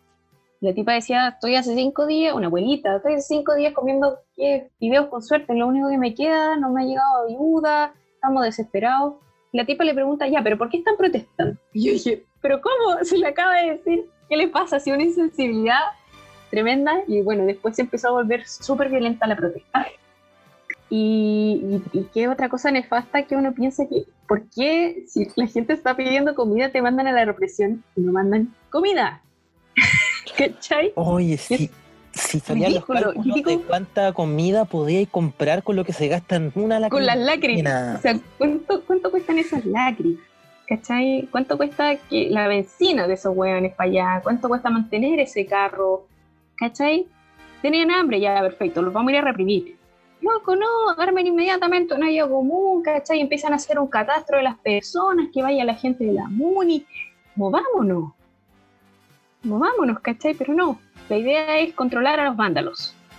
Y de hecho creo que hay 20 eh, detenidos. 20. Que son raja estos weones. Calma. Y, calma. Yo creo que es una weá bien simple y que la venimos viendo ya, la hemos conversado ahorita en el podcast de Tres Tallidos, que es el tema de que tiene que articularse un discurso desde la oficialidad de ellos y nosotros. Exacto. Ustedes están aparte. Entonces hacemos tres partes. Nosotros que estamos en el poder, porque ninguno de ustedes dos lo están. Ustedes que no están en el poder, pero que vamos a ver un sujeto bien etéreo, puede ser cualquier persona que se sienta aludida, pero sobre todo se definen porque no son ni nosotros ni esos delincuentes que están dejando la caga. Entonces tenéis tres mm. sujetos y en la medida en que vais, por ejemplo, en este caso, a entregarle comida a la gente que está protestando por hambre, está eliminando esa wea porque es como, espera, si ellos no son, si ellos son malos, ¿por qué ellos son malos? ¿Por qué le están llevando comida? O espera, no hay un ellos, ustedes y nosotros, sino que hay dos bandos, los que tienen el poder y los que no. Claro. Entonces, claro, las leyes son para ustedes, no para nosotros. Claro. Entonces, si no mantenéis como un bando eh, imaginario, etéreo, que suponís que es, que la gente que suponís que está, está pasando la raja a la cuarentena, eso que te quería hacerte pensar, mira, agradece que no estéis pasándola mal de partida, ese de, ese ese excluirte de la miseria para que no sientas empatía por la miseria aún más brígida. Es como mm. en lo que se llama... No ver la miseria, po. Sí, po. No ver la miseria, que es eso. yo me pregunto mm. es cuánto les va a durar este discurso, porque va a llegar un momento en que esta weá de verdad va a colapsar brígidamente. Sí. Como que durante... O sea, yo... Mm. estallido les sirvió no, perdón, sí. para... durante el estallido les sirvió como para crear el otro bando, el otro bando que es el rechazo ahora está sirviendo igual como en cierto grado, pero no. Y no sé cuánto más falta para que se desmorone. Esa es mi gran duda. lo, interesante es que cuando sucedió lo del bosque, esto se empezó a replicar en varias comunas. Eh, me acuerdo que salió gente en Villa Francia, gente en San Miguel, en Puente Alto. Hoy día hubo una manifestación súper fuerte en Puente Alto. Y así, esto se está replicando y, creo que este curso Uf, creo que lo van a creer los mismos que siempre creen esos discursos. Eh, esa es mi sensación. Ahora, eh, no sé si, bueno, está este video nefasto que, que salió a propósito de esta situación, de Tere Marinkovic, nuevamente, en donde, bueno, tiene un canal de YouTube esta señora y siempre tiene estos discursos de odio heavy y tiene unos guiones increíbles sobre estos discursos de odio. Y el discurso de odio de esta semana es, decía que supuestamente esto era un montaje, un montaje de la oposición, llámese Frente Amplio, entre otros, y decía que había sido muy patético el show que habían montado. Y me acuerdo que dijo así como, nadie le cree a estos gorditos, gorditos, con cara de buenos palcopetes y narcotraficantes. O sea, por lo menos, me acuerdo que dijo así como, por lo menos busquen actores más famélicos para hacer esto más creíble, o sea, por favor, ¿cachai? Es que antes de pasar a hablar de, de esta imagen que fue la de un grupo de personas con hoyo sobrepeso dentro de los manifestantes que despertó la cagada en redes sociales, que es un tema, un punto importante que queremos tocar. Creo que quiero primero referirme a una columna que pidieron el desconcierto, que de hecho habla de la legítima protesta contra el hambre y sobre todo con dos puntos que toca al final que me quedaron sonando y que tienen mucho sentido con lo que estoy, diciendo de la Telemarinkovic. Que en primera instancia en la columna dicen, cito, no se oponen a la, a la, cuarentena, sino que al contrario, a la indiferencia de un gobierno que por resguardar las cuantiosas riquezas de unos pocos es incapaz de garantizar que las y los más pobres puedan percibir los ingresos necesarios para vivir bajo una cuarentena, que es lo que ya establecimos como punto base, pero que pareciera ser que estos seres en el poder no, no procesan, como y su el discurso está catalizando justamente este incumplimiento de la cuarentena. ¿Cachai? O sea, no, esto no es una cosa antojadiza, no, no, no tiene que ver con eso, tiene que ver justamente con una indiferencia, una, una gestión que no ha sido realizada por parte de un Estado, que no está dando lo mínimo, una garantía mínima de sobrevivencia, que es comer, o sea, comer. ¿Cachai? ¿Qué cosa más básica? Claro, está, está catalizando toda esta, esta protesta sumado a la cesantía, entre otros, y hay, muchos que han incluso planteado la posibilidad de un estallido 2.0. Tengamos ese punto como base, porque lo que sigue ya es directamente relacionado con lo de la Tere Marinkovic, que la bueno. se dice, nos acusarán, como ya lo han hecho, de forzar el resurgimiento de las protestas en el país y de mm. descuidar con ellos las medidas sanitarias. ¿Qué ahí pienso al tío? Lo que estoy diciendo tú de la Tere Marinkovic, lo que dijo Van Rieselberghi y lo que dijo Diego Chalper. Ah, nefastísimo. Chalper que trató de... Estábamos comentándolo mientras hacíamos pauta, pues. Sí, pues... Lo que pasa es que, bueno, eso se cruza con otro tema, que es como mini tema.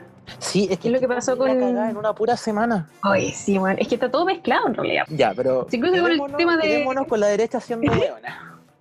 claro, bueno, el, show de Chalper.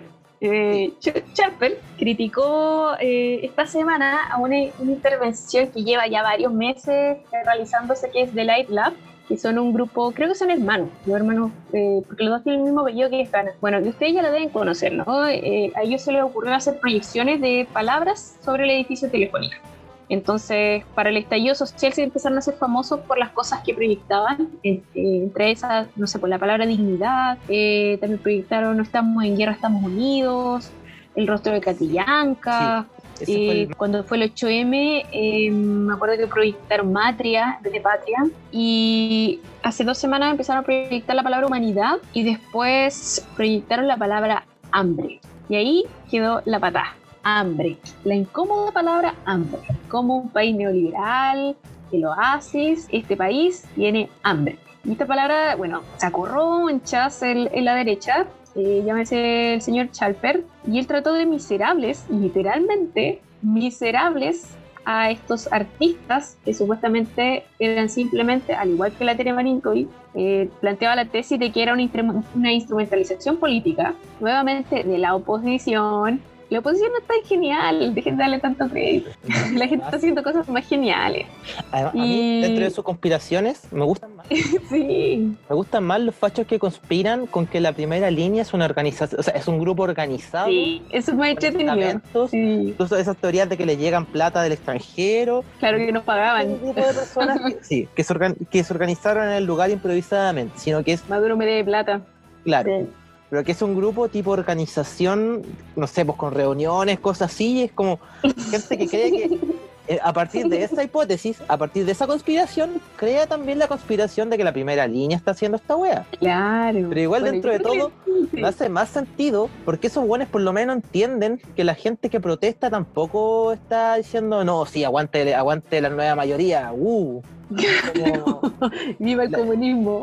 claro, como que la oposición tampoco es oposición. Solamente que yo creo que nosotros, pobres mortales que no tenemos cargos políticos, estamos desesperados de puta, son los guanes más cercanos a no dejar tan. Porfa, mm. frenen la cagada que ya está quedando. Hagan algo. Sí, po.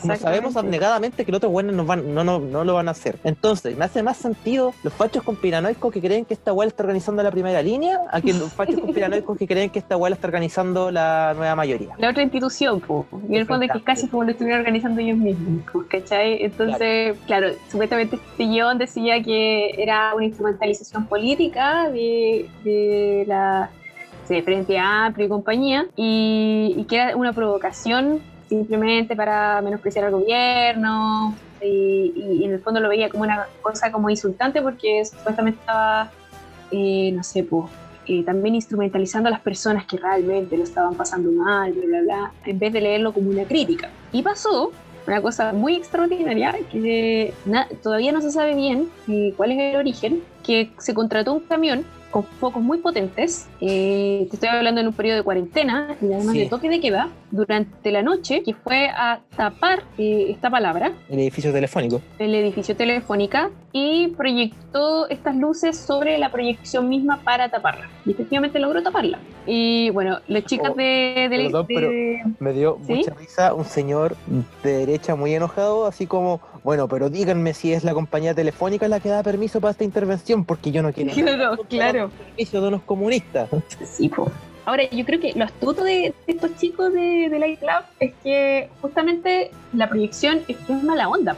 O sea, saca roncha en el sentido de que no es como una ficha que lo despegáis, lo tapáis, no es un motapaco que lo secuestráis, no es el GAM que simplemente lo pintan encima, sino que ¿cómo, ¿cómo, sacáis, ¿cómo sacáis en el fondo esta proyección? Esa era la desafiante y yo creo que por eso demoraron tanto en, en censurar esto qué difícil, porque puedes proyectar de encima cualquier cosa hasta encima de la moneda. Sí, es momentáneo, pero la luz, la luz tiene ese, ese, este problema etéreo. Entonces, también lo podéis bloquear con sombras, pero ellos eligieron más luz. Pero bueno, igual hemos hablado ya un poquito de censura antes, así que no, no quiero detenerme tanto en eso, pero simplemente hacer notar primero que nuevamente la derecha está inscribiendo esto hacia una oposición y con un guion muy penca de, de que no aceptan la crítica ciudadana.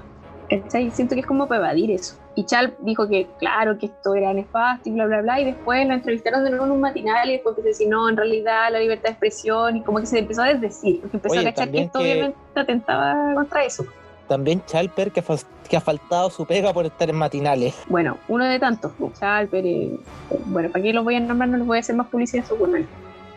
Pero eh, justamente eso, y lo otro es que estamos en el 2020 y hay censura eso también me asombra a mí, ¿cachai? O sea, no puede ser, no estamos en dictadura. Bueno, parece que sí, para que haya censura. Y lo, que, y lo bacán, bueno, no lo bacán, sino que lo cuático, lo sórdido de esto es que este camión estaba custodiado por carabineros, ¿cachai?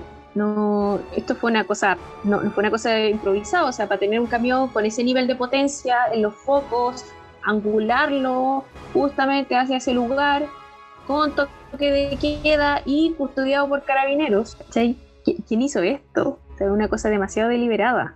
Hay un guion realmente y nadie habla de ese guion. Ahora, es como... de que estamos hablando de, de como lo repudiable de, la acción artística de estos chicos en vez de decir, bueno, y, bueno, y este otro lado, ¿qué pasó?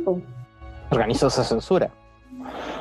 Sí, ¿quién hizo esto? Si lo pensáis, esa persona debe ser perseguida y debe ser juzgada claro. por censura por la, por la violación al derecho de libertad de expresión. Y, es también como lo que pasó cuando fueron con estas telas culiadas blancas Plaza Dignidad, que obviamente fue un meme, fue un chiste la weá por lo ridícula que era. Pero también hay que preguntarse quién fue, porque era como, no, fue la municipalidad, no fue un grupo de privados, no, fue el gobierno. Sí, se hizo también mucha especulación. También se hablaba de empresa publicitaria, como que el gobierno supuestamente lo atribuía a las personas, pero en realidad como que cada metro de esa tela era carísimo y hacer eso como que costaba varios millones, entonces era como medio imposible. Entonces, hoy, en ese caso se intentaba como imponer un mensaje, que ya ahí ya no podías como, que en el fondo era como una gran censura a Plaza Italia, como blanquear, literalmente, Plaza Italia, versus esto que ya es tapar, como tapar el, el mismo mensaje, así como borrar a alguien, pasar por sobre alguien, pasar por sobre el derecho de alguien a decir algo, porque esa crítica no te gusta. Eso me parece así violento, pero así tremendamente violento. Y es más, y pasar no sobre cualquier cosa, sino que pasar por la palabra hambre, como un poco volviendo a nuestro tema, ¿no? Y bueno, esta situación de los primeros días de la semana pasada derivó en la medida de don Sebastián Piñera de las cajitas de mercadería. Mm, sí, así es. Que también nos da. Están, las cajitas de mercadería y también están, bueno, de antes las cajitas UNAEP, sí. que también tiene que ver con lo mismo, ¿no? Que en el fondo muchos de los eh, estudiantes se alimentan con la comida que les da el mismo estado de sus colegios, pero con este tema de la cuarentena y como ya no están yendo a clases, eh, se implementó un sistema de cajita. Es decir, que era una especie de cajita familiar en donde de una vez al mes los chicos van a retirar esta caja, no creo que cada dos semanas. Y, supuestamente eso tendría como los insumos suficientes para que esta caja te durara esa cantidad de tiempo. Y pasó, me imagino que ya deben estar como en conocimiento de eso, que las cajas primero no tenían la cantidad de alimentos suficiente como para durar que dos semanas, o sea, con suerte una semana. Em, también los alimentos venían en malas condiciones, vencidos, incluso había un video dando vueltas de un arroz con gusanos. Sí, se hizo esa denuncia en redes sociales. Sí, era como súper asquerosa y nefasta esa cuestión.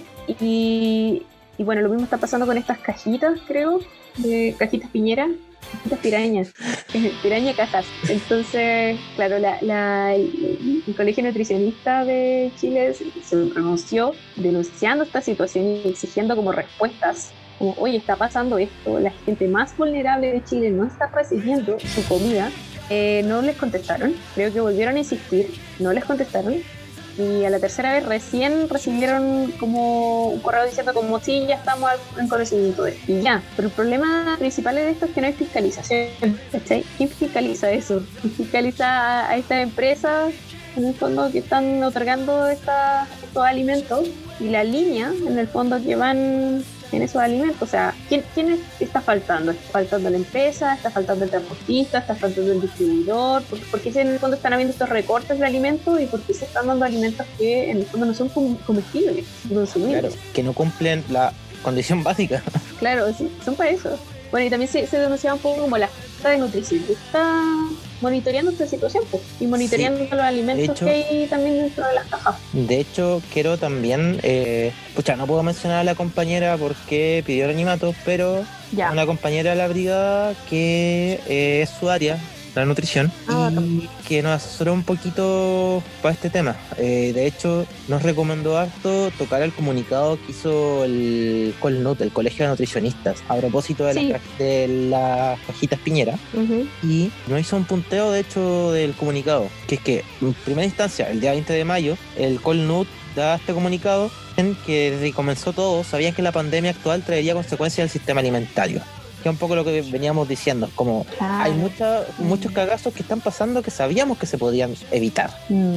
El día 13 de marzo sostuvieron una reunión con la Subsecretaría de Salud, además de dejar carta a los responsables del sistema alimentario en Chile. Mm eh, como el Ministerio de Salud, Ministerio de Agricultura, Ministerio de Economía, dejando a su disposición todo el recurso técnico y de conocimiento de nutricionistas para evitar las situaciones de hambre en distintos lugares que hemos visto actualmente. O sea, claro, están advertido, ¿no? Sí, en una, tuvieron una primera acción de decir, weón, asesoramiento no les falta. Si quieren hacer la weá, acá estamos ya el día 22 de marzo enviaron un correo a la Junae para hacerles saber lo que estaba pasando con las canastas de alimentos. los alimentos completos.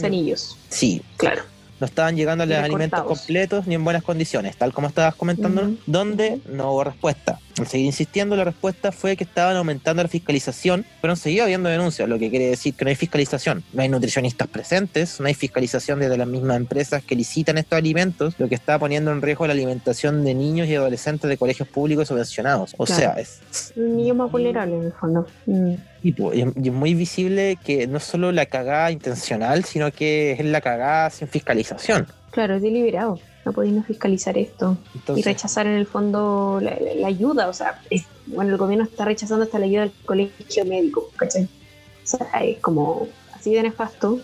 Entonces, escucha, honestamente no me sorprende que también rechace la ayuda de las nutricionistas o los, nutricionistas o las nutricionistas. ¿cachai? No hay nada, no hay nada.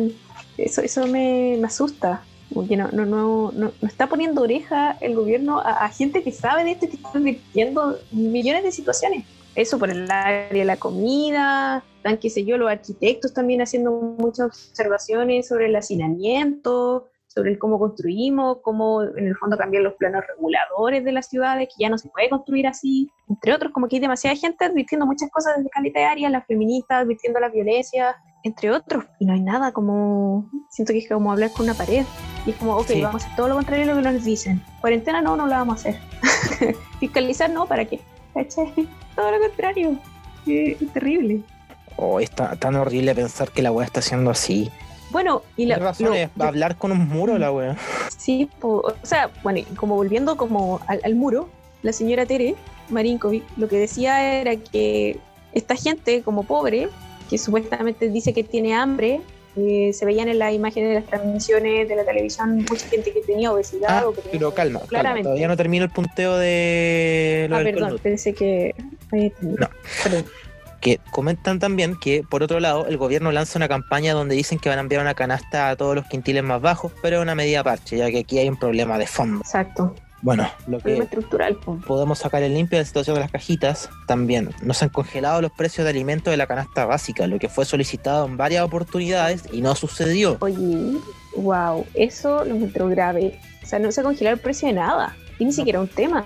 De Eso hecho, me preocupa. o sea, ni siquiera es un tema. Ni siquiera es un tema así como, ya, pues, ¿cuándo van a congelar? ¿Qué? ¿Qué cosa? Como, De hecho, en tres es- semanas la canasta básica sube un 3,5%, lo que no ha sido reportado por los medios de comunicación. wow, no. Ok, ok. Bueno, también se comenta que no basta con las Mm. donaciones de los privados porque se benefician con las donaciones, en la cual disminuyen los impuestos, que es lo que está pasando, que un privado se encargue de estas cajitas cuando... Claro. O sea, comprarle a los privados en el fondo en vez de, qué sé yo, a las mismas pymes para poder ayudar. No, pues son los mismos privados los que nuevamente. En el fondo, Es que el dinero, lo que decíamos, seguir- ¿no? vuelve al, al mismo origen. Es seguir diciendo, ya, ustedes empresarios, peleense por las concesiones de estas weas básicas. Sí, por la consigna de la señora María Blanco al principio, el capital supuestamente nos va a rescatar nuevamente. Así que hay que apoyar a la empresa. Feminismo liberal. Sí, sigue siendo, bueno, sigue siendo esta forma de pelearse las concesiones de, de lo que esté disponible para concesionar, que es nefastísimo. Eh, Se hace un llamado, claro, a denunciar, a informar al colegio de nutricionistas y ya cerrando, que un 70% de los ciudadanos en situación más vulnerable debe vivir con esa canasta básica que le va a durar 15 días y el resto del mes que come. Exacto. O sea, bueno, ya en Punta Alto estaba justamente esa protesta, que las cajas ni siquiera han llegado, ¿cachai? No han llegado. No, pues. Es como, loco, ¿qué comemos? ¿O ¿Qué, qué, qué va a pasar? No tengo trabajo. Mucha gente que, no sé, vive el día a día, literal, percibe ingresos de esa manera. Y ahora no, no, no, tien- no tenéis ingresos, aunque queráis salir, aunque queráis incumplir la cuarentena, ¿a quién le vaya a vender si no hay nadie? Entonces, esto no es... Chuta, me sorprende que el gobierno no- mande a más gente o, disponga de más gestión para acelerar este proceso y no podéis estar solamente repartiendo en, un sector de tu comuna. Porque eso decía el alcalde, así como, no, pero es que lo que pasa es que la gente de la MUNI está repartiendo en la otra villa. Es como, loco, tenéis que repartir ya en todos. O sea, la gente no come mañana, ni en una semana más. Esto es grave. Entonces creo que también, no sé ahí, ¿cachai? Si es que el Estado no está prestando las lucas extras necesarias, si la gestión del municipio es pésima, o más profundamente la estructura misma del sistema Paleongo, pero con los recursos que hay no, no, no se está logrando, estamos llegando.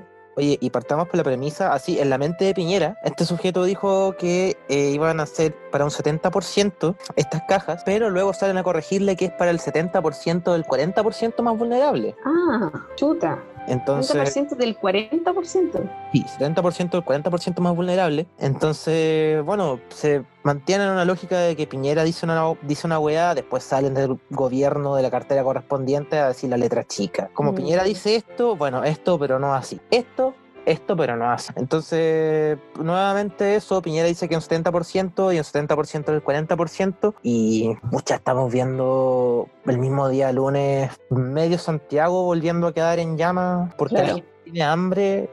No lo voy a solucionar con el 70%. Mm, sí, por Y más eso. está ahí dando O sea, me- tremenda- mí también me dieron ganas de salir, ¿cachai? Así cuando, cuando vi esa imagen y dije, no, no puede ser. Bueno, a pesar de que era esperable, ¿cachai? Yo pensé que primero iba a ser por el tema del empleo. Y... Pero es que se relaciona también con Mm.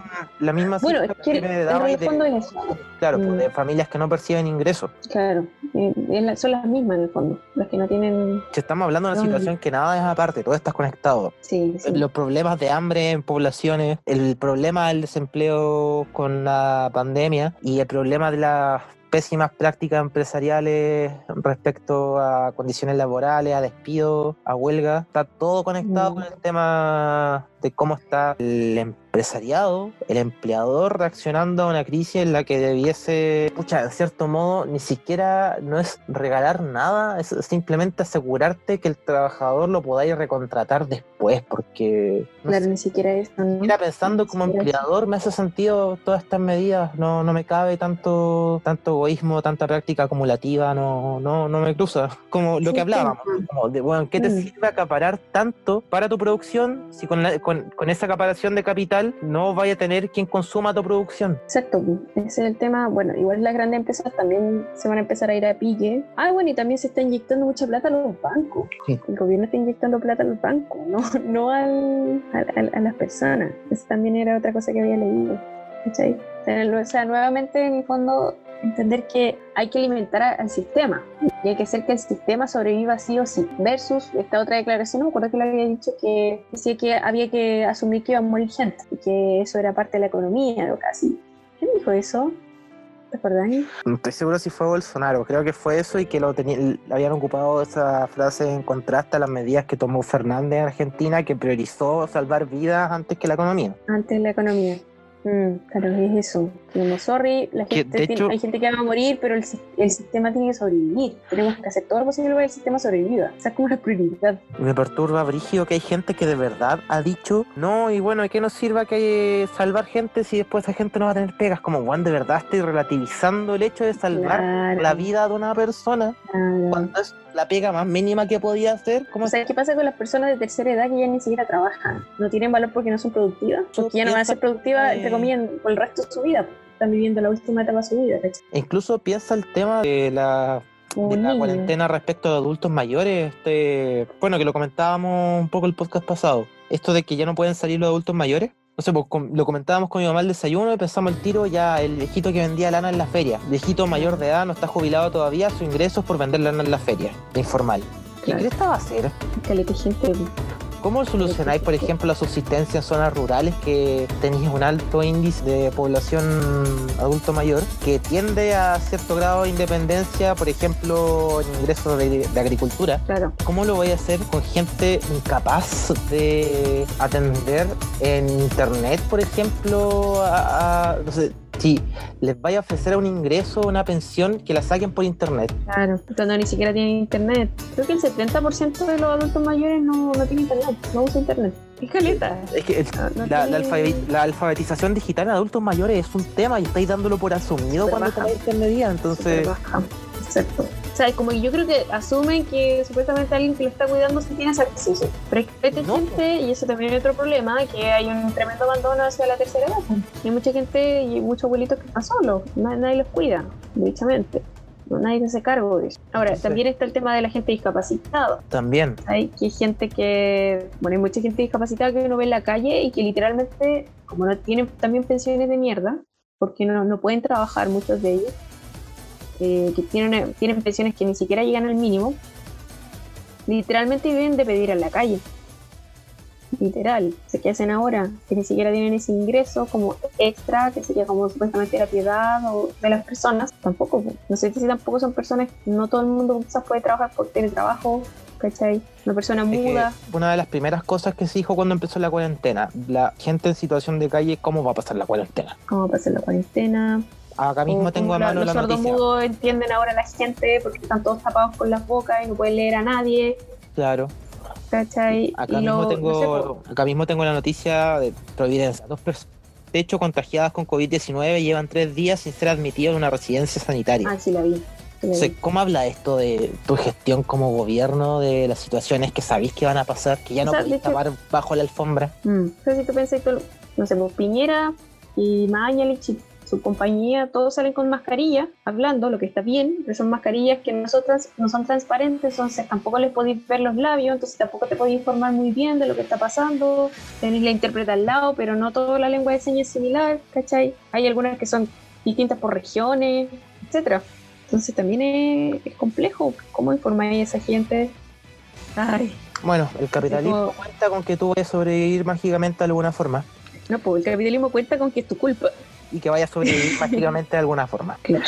Bueno, estando esa situación, a nosotros también nos gustaría comentar lo que pasó con esta imagen que tú estás comentando de la Marinkovic. Lo que había dicho hace un rato era que esta señora había hecho como esta especie de caricatura de la situación, una caricatura muy violenta, y decía em, que esta persona que supuestamente estaba haciendo este show teatral eh, maquinado por la oposición, que había sido un, mal show justamente por, la decisión de estos actores como con supuestamente sobrepeso y obesidad que eran los que uno podía ver en la televisión, no todo bien. Y decía que eran como gorditos, con cara de, bueno, trago y eran narcotraficantes. Entonces decía que eso era poco creíble, justamente porque por lo menos debieron haber elegido actores más delgados, famélicos, como gente que supuestamente sí tenía hambre lo que nos lleva a desmentir esta situación, entender que la obesidad y el sobrepeso también son problemas que se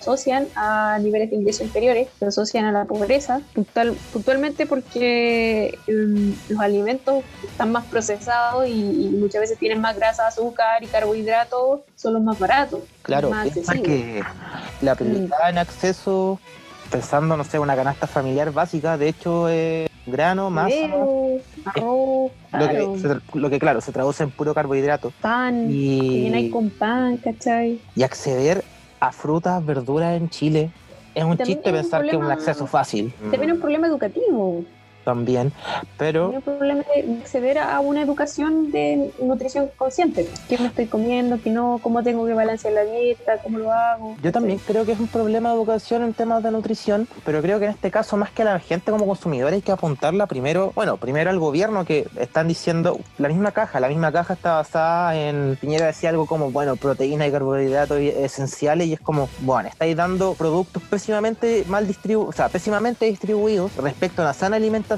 considerando el factor de cuarentena y sin consultarlo con especialistas del área. Claro. Y por otra parte, insisto, hasta con buena educación en cuanto a nutrición, en Chile no da para la olla. Si hay familias que en este momento, si están pasando hambre, van a comprar lo más barato que tengan acceso. Sí, por supuesto. El gobierno también ni siquiera sin pensar en planes. Yo creo, no creo que Piñera dijera ya, démosles puros carbohidratos para que engorden. Es como, no, bueno, el arroz de marca más barata y porque es lo más típico y más barato. Toma. Claro. Más, allá de que del debate mismo de si gordura es salud o no, no creo que su objetivo sea como si influyamos en el peso de la gente, sino, bueno, ahorremos costo, abaratemos costo, toma, una canasta de la weas más barata, alimentate mal, mm. no porque me interese que te alimentes mal, sino porque me sale a cuenta del bolsillo. O sea, yo también veo algo en eso, que hay que pensar que, a ver, Chile es uno de los países con más obesidad y sobrepeso, creo, de Latinoamérica. Entonces, nuestros hábitos alimenticios hace rato que están mal.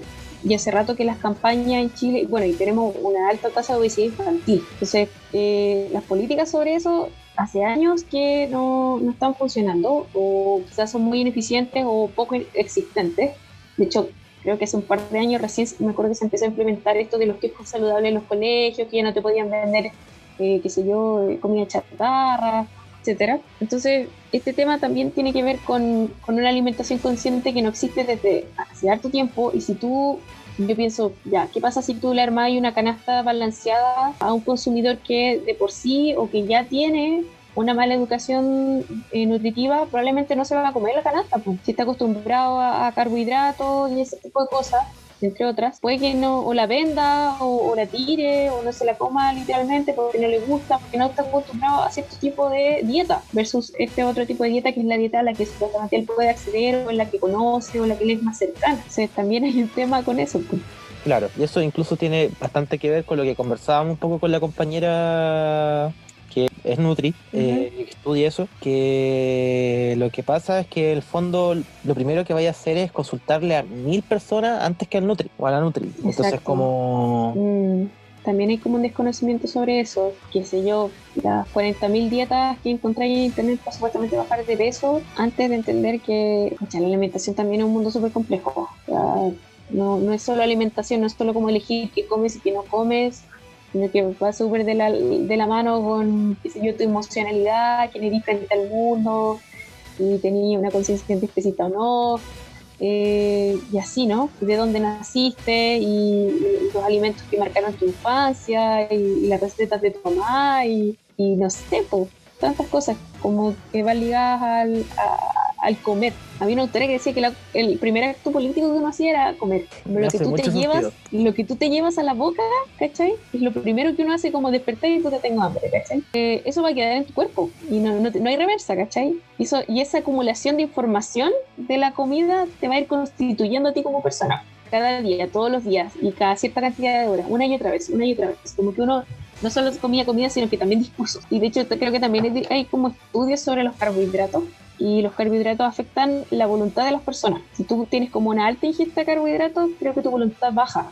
Entonces, por eso la gente que no sé, pues, bueno, lo leí en un paper hace años, no sé si todavía seguirá vigente, pero decía que por eso, hace mucho tiempo. Claro, muchos años, muchos años. Y, y claro, pues entonces, eso doblega tu voluntad en todo sentido y, no sé, pues si querés bajar o tener una alimentación consciente te va a costar más y es que tu voluntad ya está mermada por lo que ya consumiste o si ya estáis saturado de ese alimento.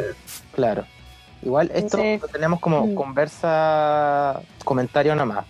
Nosotros reiteramos, para información seria, remitas a nutricionista. Por supuesto, por supuesto. Hay una página de NutriFem que son nutricionistas feministas y son especializadas en veganismo y vegetarianismo, que yo la recomiendo, caleta, porque dan tips, también hacen algunas mini charlitas que la graban en video y también atienden, están atendiendo como online, así como en tiempos de, de pandemia y es muy bacán, como entender en el fondo cómo la nutrición también es un problema de las mujeres y sobre el sobrepeso y bueno, y todo el estigma y el estereotipo, que un poco lo que remarca la Catherine Marinkovic, que tiene que ver con la gordofobia, ¿cachai?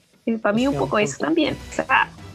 Eh, la gordofobia tiene que ver con la gente con sobrepeso, es decir, un rechazo derechamente a, a, la lectura de este cuerpo porque es un cuerpo desobediente, un cuerpo que se sale de la norma, supuestamente para mal. Y bueno, hay hartos movimientos también como del body positive y, todo este tipo de cosas justamente para reivindicar la diversidad de los cuerpos y entender que qué tanto de eso tiene que ver con una alimentación consciente o qué tanto de eso tiene que ver con un estereotipo, ¿cachai? Porque en el fondo quieres ser delgado y bello cuando quizá hay algunos organismos que tienen simplemente con texturas diferentes, razas diferentes, hay razas, dije, no sé si es conveniente hablar de eso en este momento. De partida hay metabolismos diferentes y eso ya es como de conocimientos populares. Lo que igual, no sé, por, por, ejemplo, yo sé que tengo un metabolismo súper lento, entonces, por ejemplo, también sé que a una persona con el metabolismo más rápido a mí me va a costar mucho más mantener un estado en forma, por decirlo así. Ahora, yo tampoco voy a decir como, oye, tú haz deporte y aunque te cueste mucho, eh, tienes que estar muy delgado. No, me refiero, por ejemplo, pensando desde octubre hasta marzo, eh, mi prioridad en estado físico era como ya, tengo que estar en un, estado físico que prioritariamente me apañe a esto que estoy haciendo. Entonces, más que por ejemplo rendir en algún deporte o que en estilo de vida común, normal, voy a preocuparme de esto, pero porque quiero estar, no sé, por lo que decía echando la talla cuando empezamos a hablar de la cuarentena en esto, no me acuerdo si en vivo en el podcast, como, mm. oigan, eh, le recomendamos igual hacer actividad física porque que cuando pase esto y volvamos a las calles de, de Para que podamos correr de la yuta, decís tú. Sí, pues. No es la idea que esté con el atrofiado después. Claro. Pero tampoco me voy a meter con el cuerpo de las demás personas. Entonces, yo creo que, sí, como audiencia, mi consejo es qué quieren ustedes en su vida y eso igual piénselo respecto a su modo de vida y eso también que tenga que ver desde temas con metas por un lado a hacer cosas que hay que aceptar y autoaceptar por otro. No pedirse más de lo que pedirse a uno mismo lo que uno quiere y no pedirse más lo de que uno puede y nunca bordearlo insano. No sé, a mí de verdad se me hace muy enfermizo todo ese tema de las dietas y sé que hay mucha desinformación con todo eso. Como que... Bueno, para las mujeres es nefasto ese mundo. Pues. Es bien... Sí, pues es la imposición. y, está ahí con el estereotipo todo el día, pues, ¿cachai? O sea, a una la educaron para odiar su cuerpo, sea como sea, porque está la gordofobia, pero también está la flacofobia. ¿Cachai? Está la gordofobia que te dice, oye, tú eres muy bonita si fueras más delgada. O cuando estáis flaca, te dicen, oye, estáis flaca, de las cazuelas, y no sé qué, como, nunca estáis bien, nunca estáis bien. Siempre como que los dos extremos, confirmo totalmente. Sí, no, igual, como que, bueno, me pasó, eh, pucha, anécdota personal vergonzosa, pero hace como 5 años yo pesaba como 15 kilos más que ahora. Y, claro, tenía como un sobrepeso importante, quizás llegando a la obesidad incluso, como dentro de los estándares. Y, y, realmente experimenté el ser una persona invisible y no deseada, ¿cachai? Simplemente por tener un sobrepeso. Y cuando bajé, que bajé muy rápido, eh, porque, bueno, por temas empecé como a, tomar terapia y, y conocer como proceso de sanación conmigo misma. Eh, yo nunca hice dieta, me acuerdo. Yo me acuerdo que empecé a sanarme como más emocionalmente. No sé si estoy completamente sana, pero en el fondo eh, empecé a hacer ese proceso y naturalmente empezaron a cambiar mis hábitos. Como que ya no sentía esa ansiedad o ese apetito. Empecé a bajar. Porque como en un año bajé todo ese peso y me empecé a encontrar con personas que no me habían visto en mucho tiempo. Y todo el mundo me, prestaba como una renovada atención, como mega positiva. Y gente que quizás hasta me trataba pésimo. Eh, ¿Para qué decir hombres? Y, yo encontraba súper repugnante esa wea.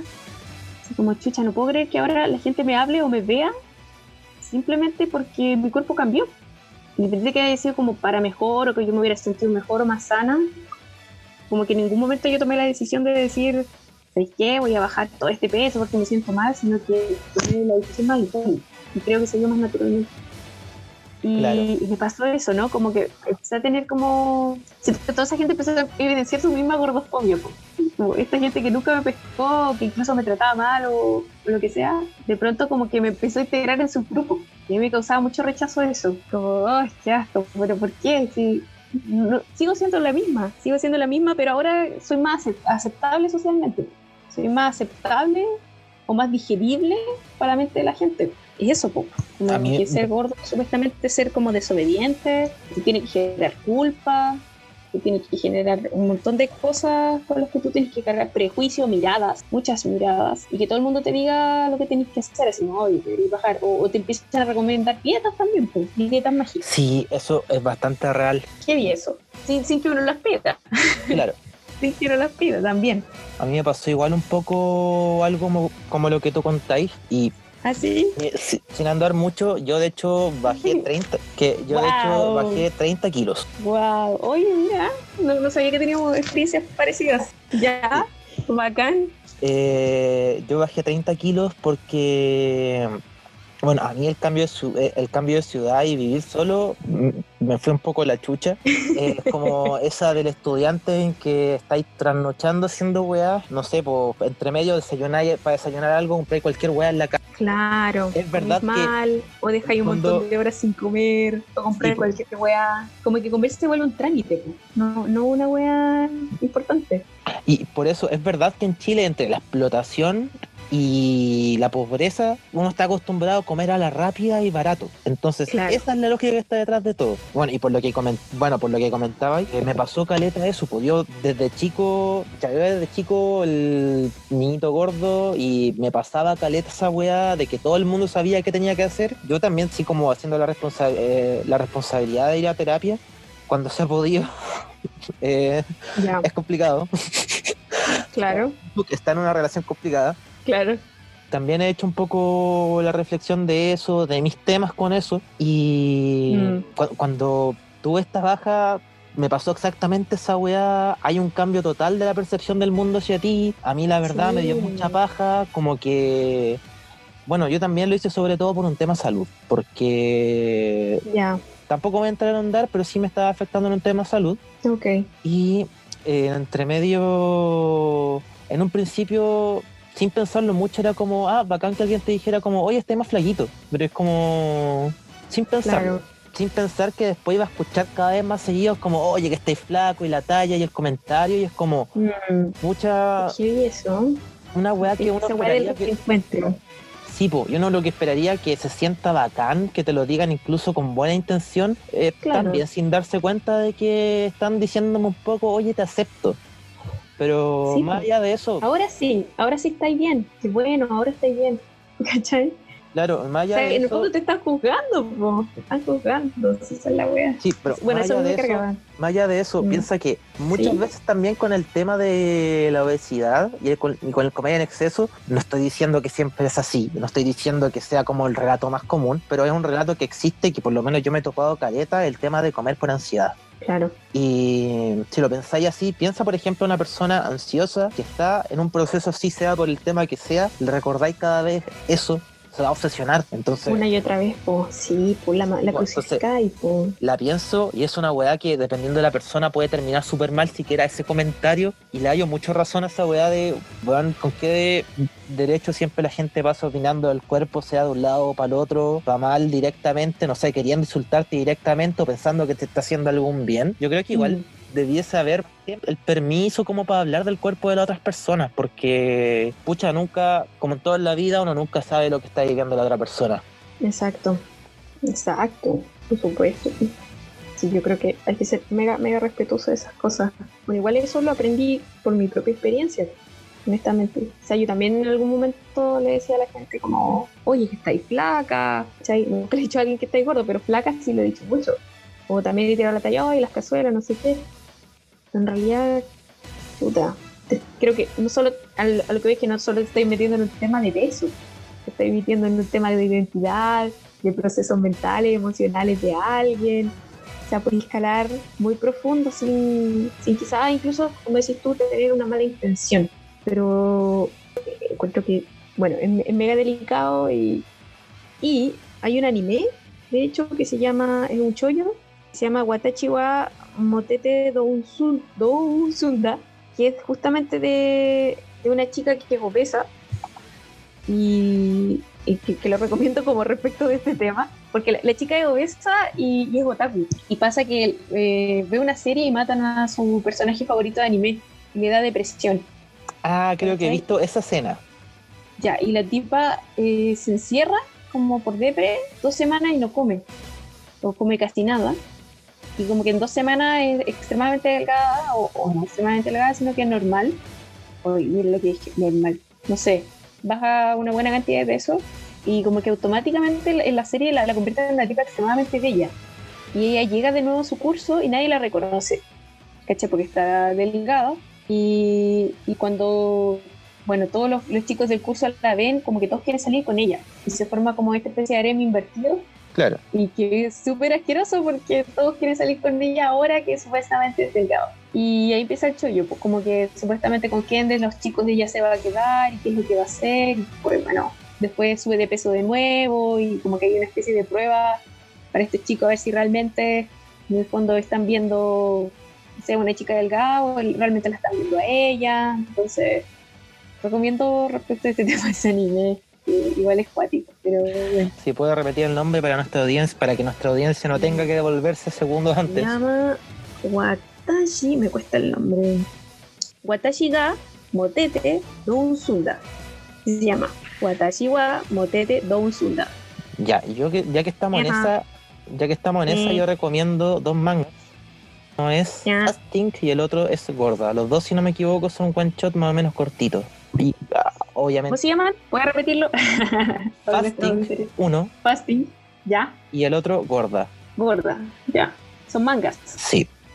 Pucha, quizás si lo pillo de nuevo el link, que tengo como mi mega carpeta de manga, pero si pillo de nuevo el link puedo tirarlo ahí por la página después del podcast. Voy a tratar. No prometo nada. Pero claro, también, Ok, también ok. trabaja en estos temas. Yo creo que ya pasando toda la densidad del tema, que fue como la media catarsis, la verdad, pasar de un Sí, ¿no? extremo a otro así del tema. Qué heavy. Terminamos hablando de nuestra experiencia. No pensé que iba a pasar Sí. eso. No, pero como con lo que pasó en la semana, de verdad pasamos de la rabia a la pena, a la risa, todo. Claro. Eh, yo creo que Todas las emociones en un solo capítulo. yo creo que podemos Así pasar es. a los temas ya más clausura de la pauta. Así es, vamos cerrando Eh, con vamos a algunas hablar- cosillas. Vamos a hablar de dos funados. Oh. O sea, no, de un funado y de un nefasto culiado. Taca, taca, taca, Oye, antes de hablar del Funado, yo quería así como comentar al aire que, ¿cachai? Que ¿Ah? este es un grupo, puta, no sé si debe decir el género musical para que no cachen el grupo. Ya, pico, Ya. es un grupo de música, comunidad respecto a este Mm, estilo. Y obviamente, como todo fandom bien nefasto, wea, que ya hablamos la otra vez, de estos buenos que Sí. Son como el. Pro pedofilia y esas y- cosas. ¿Mm? ¿Que vuelva a qué? No, eh, eh, estos buenos que son como el más pro y que tú eres poser si no Ah, cachai esto, que pasaba entre los otakus, pasaban los metaleros. Lucha de poderes otakus. Claro, yo leí el manga del, de los 80. Sí, sí, sí. Esa lucha de autoridad, que hubo un weón que entró a este grupo a, uno, a hacer esta lucha de autoridad, y dos, a tirarse guas fachas, y tres, tirarse misóginas. Ah, No. El we- increíblemente, yo terminé sorprendido porque el weón lo hicieron pico. Wow. pero- Ya, yo pensé que iba a te- yo pensé que dije, ah, ya, se va a dar vuelta al grupo, va a te- adquirir rebaño, que también pasa. Y no, le hicieron pico. Wow. un poco adelante, la verdad, lo hicieron pico. sí. Me agrada. Creo en la humanidad. De hecho, hasta compañero. Chukaku anduvo por ahí en el grupo puteando. Qué bacán, chuchaco. Era que no. Ya. Chuchaco. Chucha. ¿Ya? Eh, como a los dos días después veo un posteo en el mismo grupo de que el buen tenía una, denun- tenía una denuncia de Papito Corazón, o sea, una denuncia, una funa de Papito Corazón dando vuelta y yo como, oh, oh, voy a fingir. Ay, mentira. Oh. Bueno, clásico, no me extraña. Así que eso, las vueltas de la vida. Las vueltas de la vida. Sí, Los caminos de la vida. Así es. Eh, Uy, ya, pero ahora viene el, el funado funado. funado del que tenemos el Así es. de hablar, porque está la pauta. Hay pauta. Sí. Ay, no, que, puta, es funado- pauta. Usted con esto va a adivinar de quién hablamos. Un funado que acaba de pasar de degenerado a estafador. Oye, qué fuerte, qué fuerte eso. ¿Cómo, cómo podí ampliar tu récord? Pucha, es que si tenemos que contextualizar el lore de Carol Dance, yo creo que, como, o Carol Lucero, yo creo que va como en ese camino. Como que primero la funa, después la de- el intento de desfuna. claro, y después- como las temporadas de Carol Dance. sí. como la full. No, pues es que primero fue un Carol Dance brillante, o sea, me imagino como el apogeo de Carol Dance, ah, como, no sé, pues Carol Dance nacimiento, llámese Mecano, cuando era el Pokémon, No, eh, por el lado ¿cómo con una? Jingo, una Jingo. eso, Jingo. Oye, se te cayó el carnet, Mecano ya es de otras figuras. Una anda de Ay, alcaldesa, pu- creo. Pucha, pucha, sí. Pero Mecano sigue presente, vos y Katy Barriga. Por eso, pues una anda No, de y Katy. Barriga, claro, siendo, y sigue bailando, de hecho. ¿Para qué? Y si no queréis bailar, te despide. Oye, sí, weón, qué brígido esa wea. Entonces, después vino este Carol Dance que ya como que se como que se desembarcó un poco de este mundo y empezó a entrar al mundo, qué sé yo, de la radio, de los matinales. Sí. Después vino la, eh, eh, Carol Dance auge y caída, vino la funa, auge y caída, sí, pues es como eso, pues el weón era muy famoso, Vino la funa, vino la funa, pleno estallido la- social, pedían la cabeza de Carol Dance. No, vino el, el- el- el intento de desfuna de, de Carol Dance, que fue esta- estas llamadas telefónicas. Hola, yo soy Carol Dance. Hola, hablas Tú con dices Carol. que yo, claro, tú dices que yo, y es como, mentira. Lo que solo exacerbó la situación para mal, y después fue como desvinculado de, de los canales, igual que la, la Y- señora Patricia Maldonado durante y- el, y- el y- estallido, pero fue la moda en el estallido. O sea, Nano, cada vez que entrevistaban a alguien, alguien decía, bueno, tu palo Carol Dance, y era como la consigna, cacha, porque ni siquiera era dignidad, sino que era tu palo Carol Dance, o Carol Dance degenerado, Ujú. que, que era el mensaje de- de- de- del estallido prácticamente. Y ahora volvió, luego de, Es un que, largo calma. silencio, Déjame, Ah. ah, déjame hacer un poco más de zoom caída. a la caída de Carol Dance. Ah, y había un libro también, ¿no? Es que por eso. Ay, después ay, ay, ay, perdona, después del, perdona. inte- después del intento de Death Funa, que no funcionó. Como que después, si no me equivoco, hubo un evento en que estaba el Kramer y lo agarró para el hueveo y ahí como que se lo tomó bien. Y es como, ah, ya, ya. Ahora el weón entendió que la mayor, la mejor manera de sacarse un meme. De desponerse es tomárselo con humor. Claro. Como Pancho Saavedra, ya, ya habíamos tenido ese aprendizaje. Sí. ¿Ya? Eh, bueno, igual lo complicado de Carol Dance es que estaba mezclado Funa de verdad con el meme de, de Carol Dance Sí, degenerado. Sí. Mm. Entonces, como por lo menos que por ahí trató de sacarse el meme, aunque sea. Y después salió lo del libro. Y este weón estaba con el libro y ahora aparece en forma de estafa piramidal. Mm, se añade esta, esta, esta, no menor capa y vuelve, po, vuelve en gloria y majestad, ¿viste? Lógica caída, pero parte 2. Vuelvo, vida, vuelvo. A estafar a mi país. Ya, déjame heavy. buscar en la pauta el link que lo tengo por acá. Me encanta que. Puta, tengo la noticia de Gamba, pero igual. O sea, la tengo, pero porque está. El, están, los, están como la referencia a los Twitter, al hilo de Twitter del que sacaron la noticia. Claro, Pero me encanta que el título chistoso. Sí, me ¿Cuál encanta era? que es degenerado y estafador. En plena pandemia, Carol Dance lidera una estafa piramidal. Uy. El otro. Sí. Carol Dance explicó que eso no era una estafa piramidal, describiendo una estafa piramidal. Claro, claro. Pero mira, el primero refiere a unos tweets en Twitter que dicen: Desde la cuenta oficial de Carol puedes llegar a Lion Witch, la cual es una de las tantas fachadas de iMarket Sleep, investigada en varios países por esquema de estafa piramidal. Wow. La parte en donde toma su forma de esquema Ponzi es justo donde entra Carol, el network marketing, que es que tus clases son gratis si consigues dos palomillas que paguen su suscripción y si ya traes más, comienzas a ganar dinero. Esto lo escribe arroba Álvaro el más bacán, Álvaro Jorquera. Twitter. El problema es que finalmente no ganas dinero por el, tra- por el trading de divisas, a menos que sepas muy bien del negocio e inviertas harto dinero en ello, sino Claro. que por traer gente nueva al grupo, como una pirámide. Carol Lucero, Carol Dance, volvió a formar estafa piramidal, escribe arroba chileno ex. IM Mastery Academy es el nombre de una escuela de mercadeo en la cual te venden un curso básico de Forex que no es más que el acceso a cursos online grabados sobre compra y venta de divisas. Continúa. Criptomonedas, dropshipping, entre otros. La finalidad los o los contenidos del curso no los vamos a discutir. Aunque por el valor eh, USD 235, uno esperaría algo más que videos animados por tipos vestidos como cantantes de bachata. Pero que es lo grave entonces. Continúa. El, Claro. modelo de ne- el modelo del negocio. Previo pago de una inscripción de 235 dólares. 235 dólares. Comienza tu consumo del material pedagógico. Luego de que un Material mes, pedagógico. luego de que cumple un mes se renueva automáticamente tu suscripción con cargo Wow. por un valor mensual de 170. ¿Cómo se, cómo se transforma en una, en, un pirami- en una piramidal? Para evitar el cobro de tu mensualidad, te instan muy eh, exclusivamente a traer referidos, amigos, familia, etc. Cuando traes Mm. a dos incautos, pasas a crear tu propia red. Al tener tu propia red, dejas de pagar la mensualidad instantáneamente y comienzas a percibir un porcentaje en dólares de la matrícula y mensualidad por cada una de las personas que tu referido y sus referidos meten a esta red. Este Mm. modelo se conoce como un esquema Ponzi o estafa piramidal.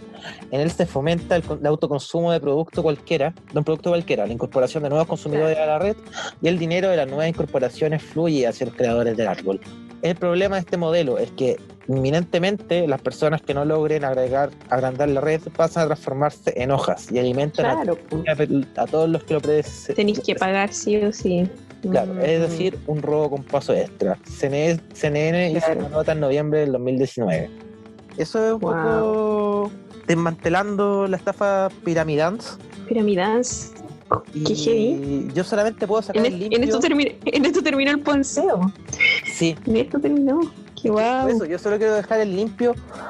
Carol, por la chucha, ahí dice Ponzi, no Ponceo. Oye, fuera de hueveo, creo que, bueno, Carol Dance es una persona con mucho dinero, como que tiene demasiados departamentos, tiene un helicóptero, autos, como que un tipo que ha invertido realmente en, su, que se lleva acumulado caleta de capital, pues, No es alguien que dependa necesariamente de la tele. Entonces también, que, o sea, igual que alguien quiera acumular aún más capital a través de estas situaciones también es siniestro. Pues. Es que igual un poco de que la, eh, bueno, probablemente tiene ingresos porque la medio, etcétera, subestiman a las caras de la tele. Es como, bueno, a un evento, no sé, para público adolescente, es estúpido que te traigan, por ejemplo, un personaje de la tele antes que un personaje de internet, por ejemplo. Pero los buenos dicen, ah, no, es de la tele, es famoso, traigámoslo. Y lo mismo con, por ejemplo, pagar a influencers eh, esto del canje o pagar, pagar publicidades. Es ridículo de absurdo como pasa con las figuras de la tele, porque, por ejemplo, ya es una weá que está un poco rota con influencers de redes sociales, como, no sé, pues ver al primer weón con más números y pagarle para que haga publicidad. Claro. Muchas veces ni siquiera investigáis si el público del weón es tu público. Como no sé, Pero ¿qué sentido tiene que un gamer, o sea, un weón que hace gameplays con hartos números haga publicidad, no sé, día? como, no, no, no calza el público, la verdad. Claro, el, el, eh, Pero me, me y entonces, en eso de que uno tiende como a, a, ridiculizar a ciertos rostros. Es verdad, pues. O sea, como el que pasa con Luli también, ¿no? O sea, Luli también tiene un montón de propiedades, la tipa también es millonaria y todo el mundo la trata de hueona, pero lo que es una empresaria. Y a través del rol de hueona, o de, de, esta chica tonta que habla tonta, como tonta y, y así, ¿no? No, no es una yo creo tonta, que, Yo creo que eso es una tipa que. Yo creo que eso es la otra cara de lo que te estaba diciendo. Porque lo que yo te digo es que está sobrevalorada la pega de la gente de la tele. Sí, como, bueno, no, es que si traemos a alguien de la tele va a ser, ah, aplausos seguros. No necesariamente, el weón puede valer cualquier pico al público que le lleve. Entonces, es un problema sobrevalorar figuras de la tele, por ejemplo, respecto a figuras de internet o la necesidad misma de eh, pero esto en términos comerciales, como entrando en esa lógica. Eso por un lado.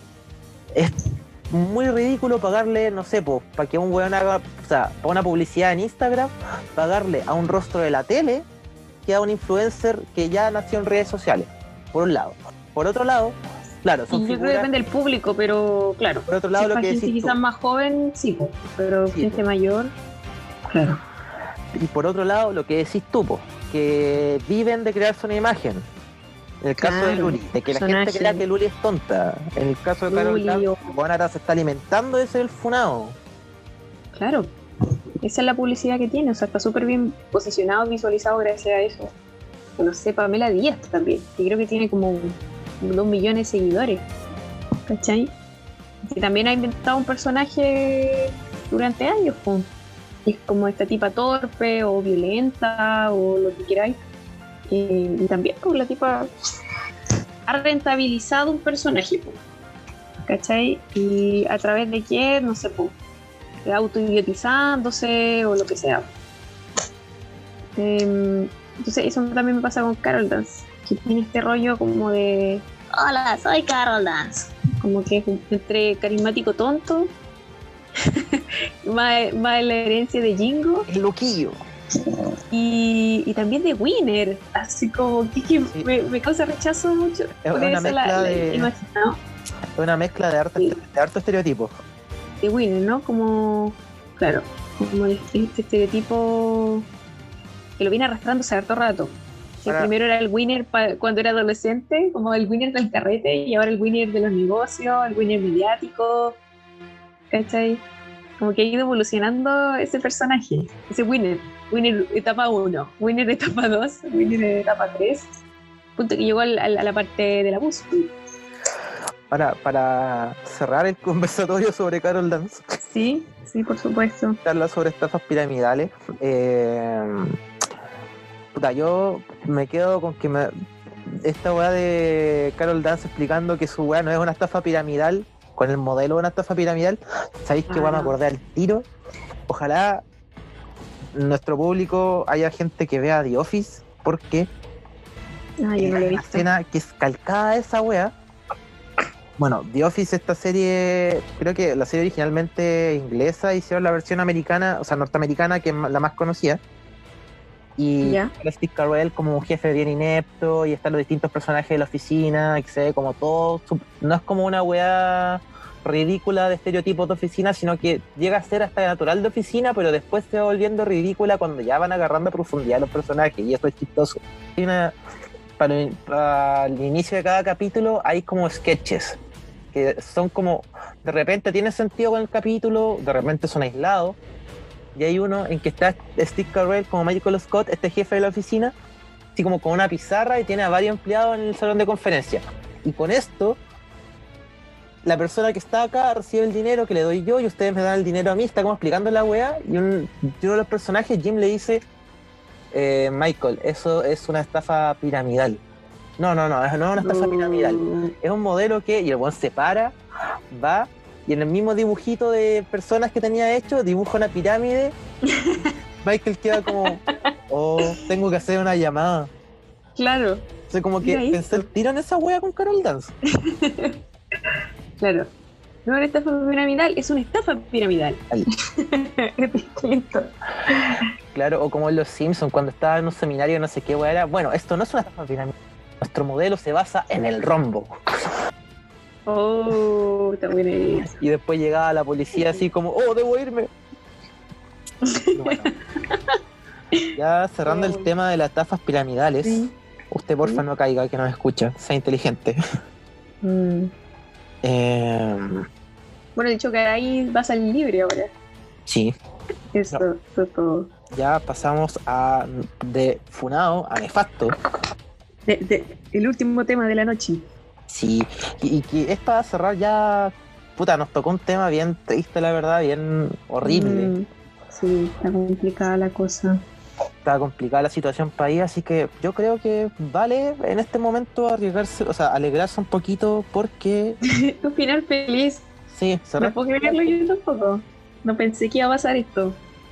Están todos los antifas tirando fuego artificial. Estamos felices. Fiscalía, están todos los antecedentes necesarios para formalizar a Sebastián Izquierdo. Vía portada. Uh, eh, aplausos eh, imaginarios. Si ustedes no están siguiendo de la situación, ¿me dejáis contar el lore? ¿Me dejáis contar el lore? Por favor, por favor, adelante. Ya, también la semana pasada, creo que a comienzos, apareció una imagen de una cuenta de capitalismo revolucionario que ya había estado haciendo declaraciones nefastas que yo en un momento pensé, no, esta weá tiene que ser falsa, como dice esta Yo weá. también pensé que era falsa.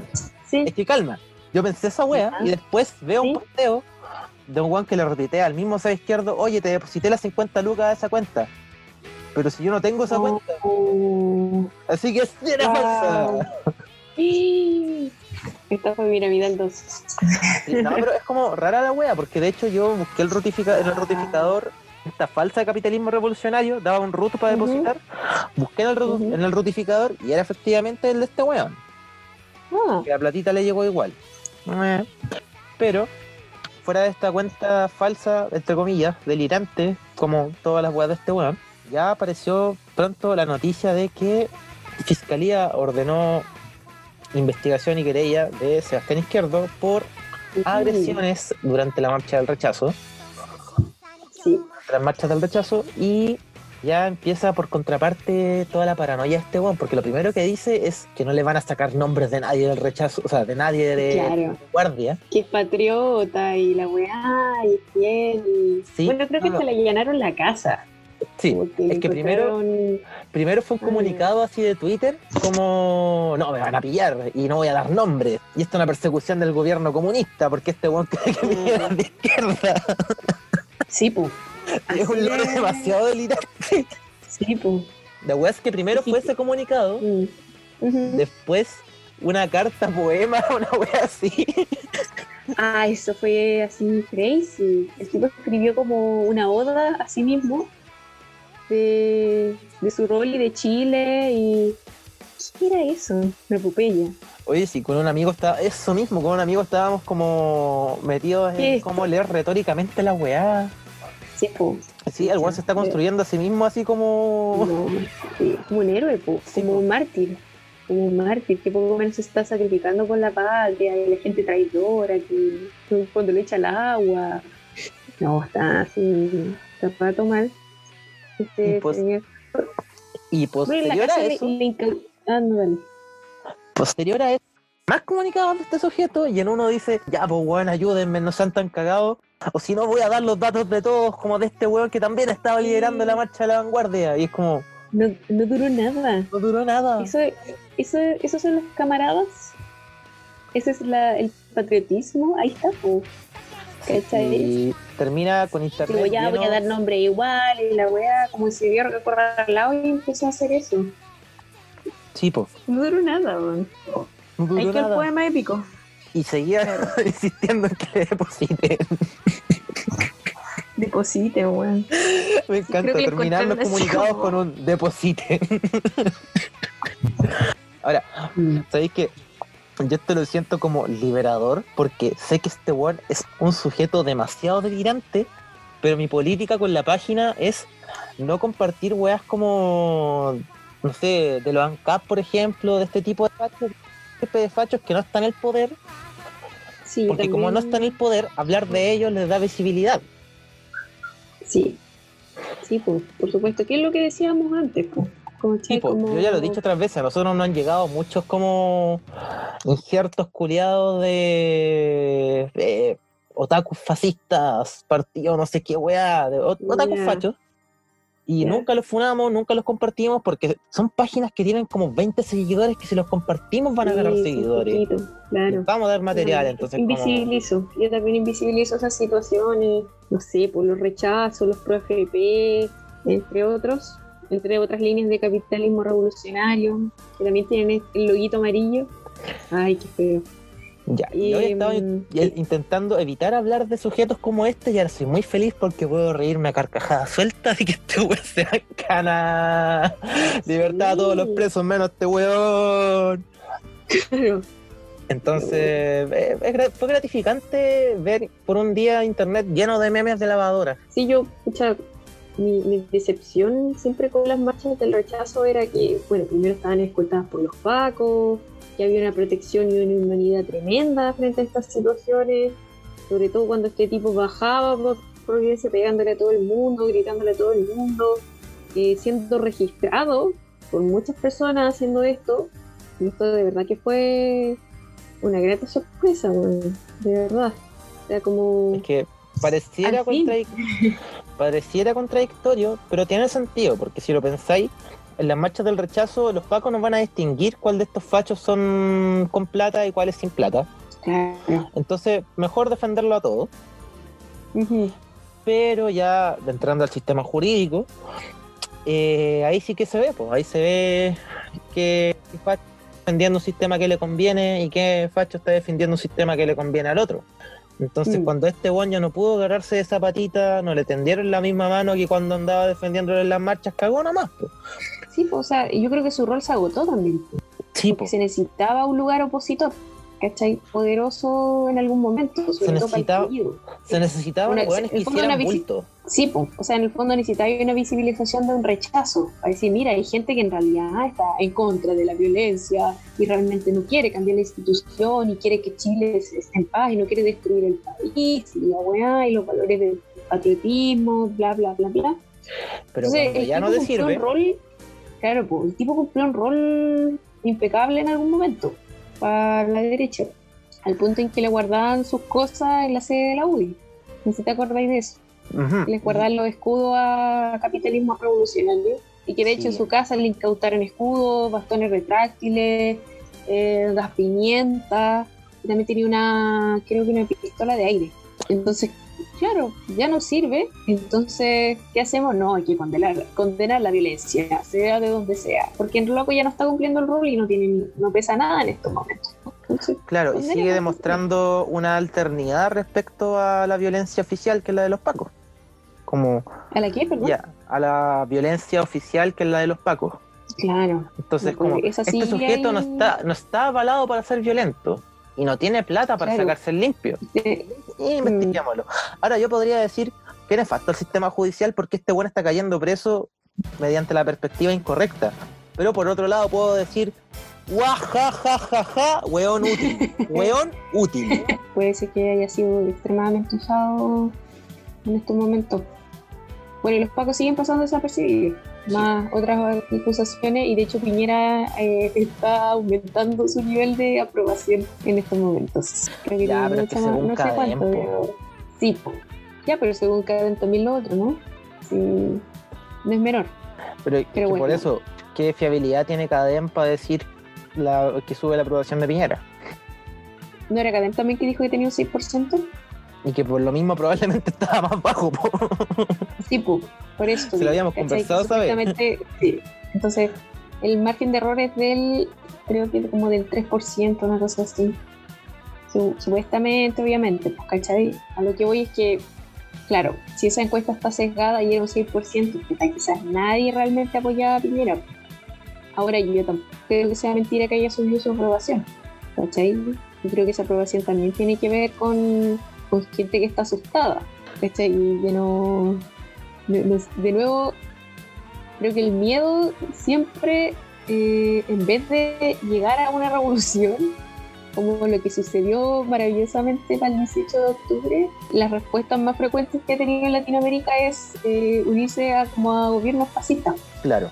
Llámese Piñera, llámese Bolsonaro, entre, bueno, Trump, entre otros, ¿cachai? Como que no, está, cuando hay miedo como que la gente no quiere transitar.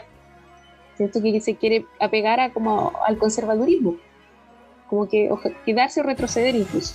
No, no, no, no, guardémonos, ¿cachai? Y no solo guardémonos en las casas, sino que también guardémonos ideológicamente. Porque hay miedo, porque no hay, no hay comida, porque no hay pega, ¿Y qué más vaya a ser? Siento que es un miedo que en el fondo te termina paralizando en vez de un miedo que te termina activando. Y también el miedo que tengo con, con todo esto, que esta paralización termine al final en qué, en que cuando ya no, no sé, pues ya quizás si volvemos a salir a las calles, ¿qué va a pasar? Va a volver el capitalismo más feroz y la gente se va a balanzar a comprar weas y a consumir y, y, lo, y Piñera va a decir, ven, si era bueno que estuvieran los milicos en la calle, dejémoslo definitivamente, y, y así, ¿no? Entonces, es que, me debía el tema, lo sé. No, sí, está eh, bien. Yo creo que estamos en el punto de la, de la tensión, de, eh, de, esa tensión de la cuerda que no da más. Mm. Que ya estábamos en eso, que por eso empezó el estallido, que ahora como que, no sé, es como que lo hubieran agregado un trocito para que la weá siguiera tendida, pero no, yo no creo que quizás, mm, o sea, no estoy, no tengo la certeza de que vayamos a construir una nueva forma de vida, pero sí tengo la certeza de que esta weá va a llevar a que salgamos, incluso haya que exponer lo que haya que exponer, a una vuelta a las calles. No sé si ahora, no sé en cuánto, pero yo, creo que la salida del fondo de la cuarentena va a ser un probablemente un espontáneo retomarse las calles, exponiéndose a los riesgos que implique la cuarentena de la enfermedad. Puede ser. Bueno, ya ha significado un poco eso, ¿no? Sí. Pero puede ser, sí. Ya. ¿Vamos cerrando? Cerca del final, sí. Ya. bastante cerca del final, así que yo me quedaría por lo menos como reflexión positiva. Es que de verdad no me gusta nunca terminar como en la apocalíptica de los podcasts, por mucho que cueste. Y bueno, yo creo que este es un buen periodo para empezar un poco a, a imaginar, a imaginar qué queremos como proyecto político. También. Fantasear ¿cachai? Yo, yo, yo pienso también en eso, es como, esto no es un tiempo inútil ni muerto, yo encuentro que es un tiempo de tomar conciencia todo el rato, empezar a tomar realmente conciencia y empezar a digerir un poco más lo que, lo que sucedió en el 18 de octubre, que quizá era, estaba muy encima de nuestras narices, y empezar a entender hacia dónde va esto. Entonces yo me quería con esa pregunta, fantasear, pero fantasear, como dices tú, con esperanza, fantasear y que esto realmente hay una, hay, una, fractura en la que, se puede construir. Lo que también digo es fantasear con realismo, lo que decíamos, no hay como un fin de la cuarentena, probablemente sea lo que pase, va a ser progresivo o riesgoso, que no ambas, pero claro. también fantasear, planificar, no quedarse dormido y con la conciencia de que si bien va a costar salir de la cuarentena, va a ser un mérito cualquier logro. Dentro de todo, creo que si ya hemos sabido ir construyendo, como en esta misma situación se ha construido las ollas comunes, que no es una weá que hay que romantizar de, no, hay que las ollas comunes como construcción de solidaridad, de solidaridad, puta, las ollas comunes están siendo por precariedad, porque las weas oficiales no están siendo como debiesen ser, pero son un espacio que tenemos y que se han dado porque la gente sabe dar cara. Y yo creo que cuando esta wea empiece a pasar, pase lo que pase, vamos a saber reaccionar porque si supimos darnos cuenta de que estaba quedando la cagada y en octubre estalló todo, yo creo que tengo esa confianza de que vamos a saber reaccionar el momento en que ya sea poder. No sé decir cuándo, no soy el mejor especulador, pero yo quiero confiar en la gente. ok, bueno, ay, nos vamos. no quiero seguir hablando porque ya creo que no, no hemos pasado como todo el tiempo, pero sí, pero simplemente a, claro, a utilizar el presente. Eso, gracias. Eso, un abrazo tremendo a todos. Sí, eh, nos despedimos ahora con un ending más sabrosón. Imagínense a, por favor, los personajes bailando en esa disco, como en ese uh, ending de Chipuden. De verdad, ahora que lo pienso, ese ending me perturba un poco. ¿Qué? Como que gratuito que estén todos como en una disco bailando. Pero bueno. Está bien. Ahora es una imagen deseable para mí. Sí. Sí, estar, estar con la gente. eso. eso. Algún día volverán los grandes eventos otakus. Bueno, respete para que lo respeten. Así que nos vemos en el próximo capítulo. Eso. De Otakus encerrados. Bye bye. Matani. Yay.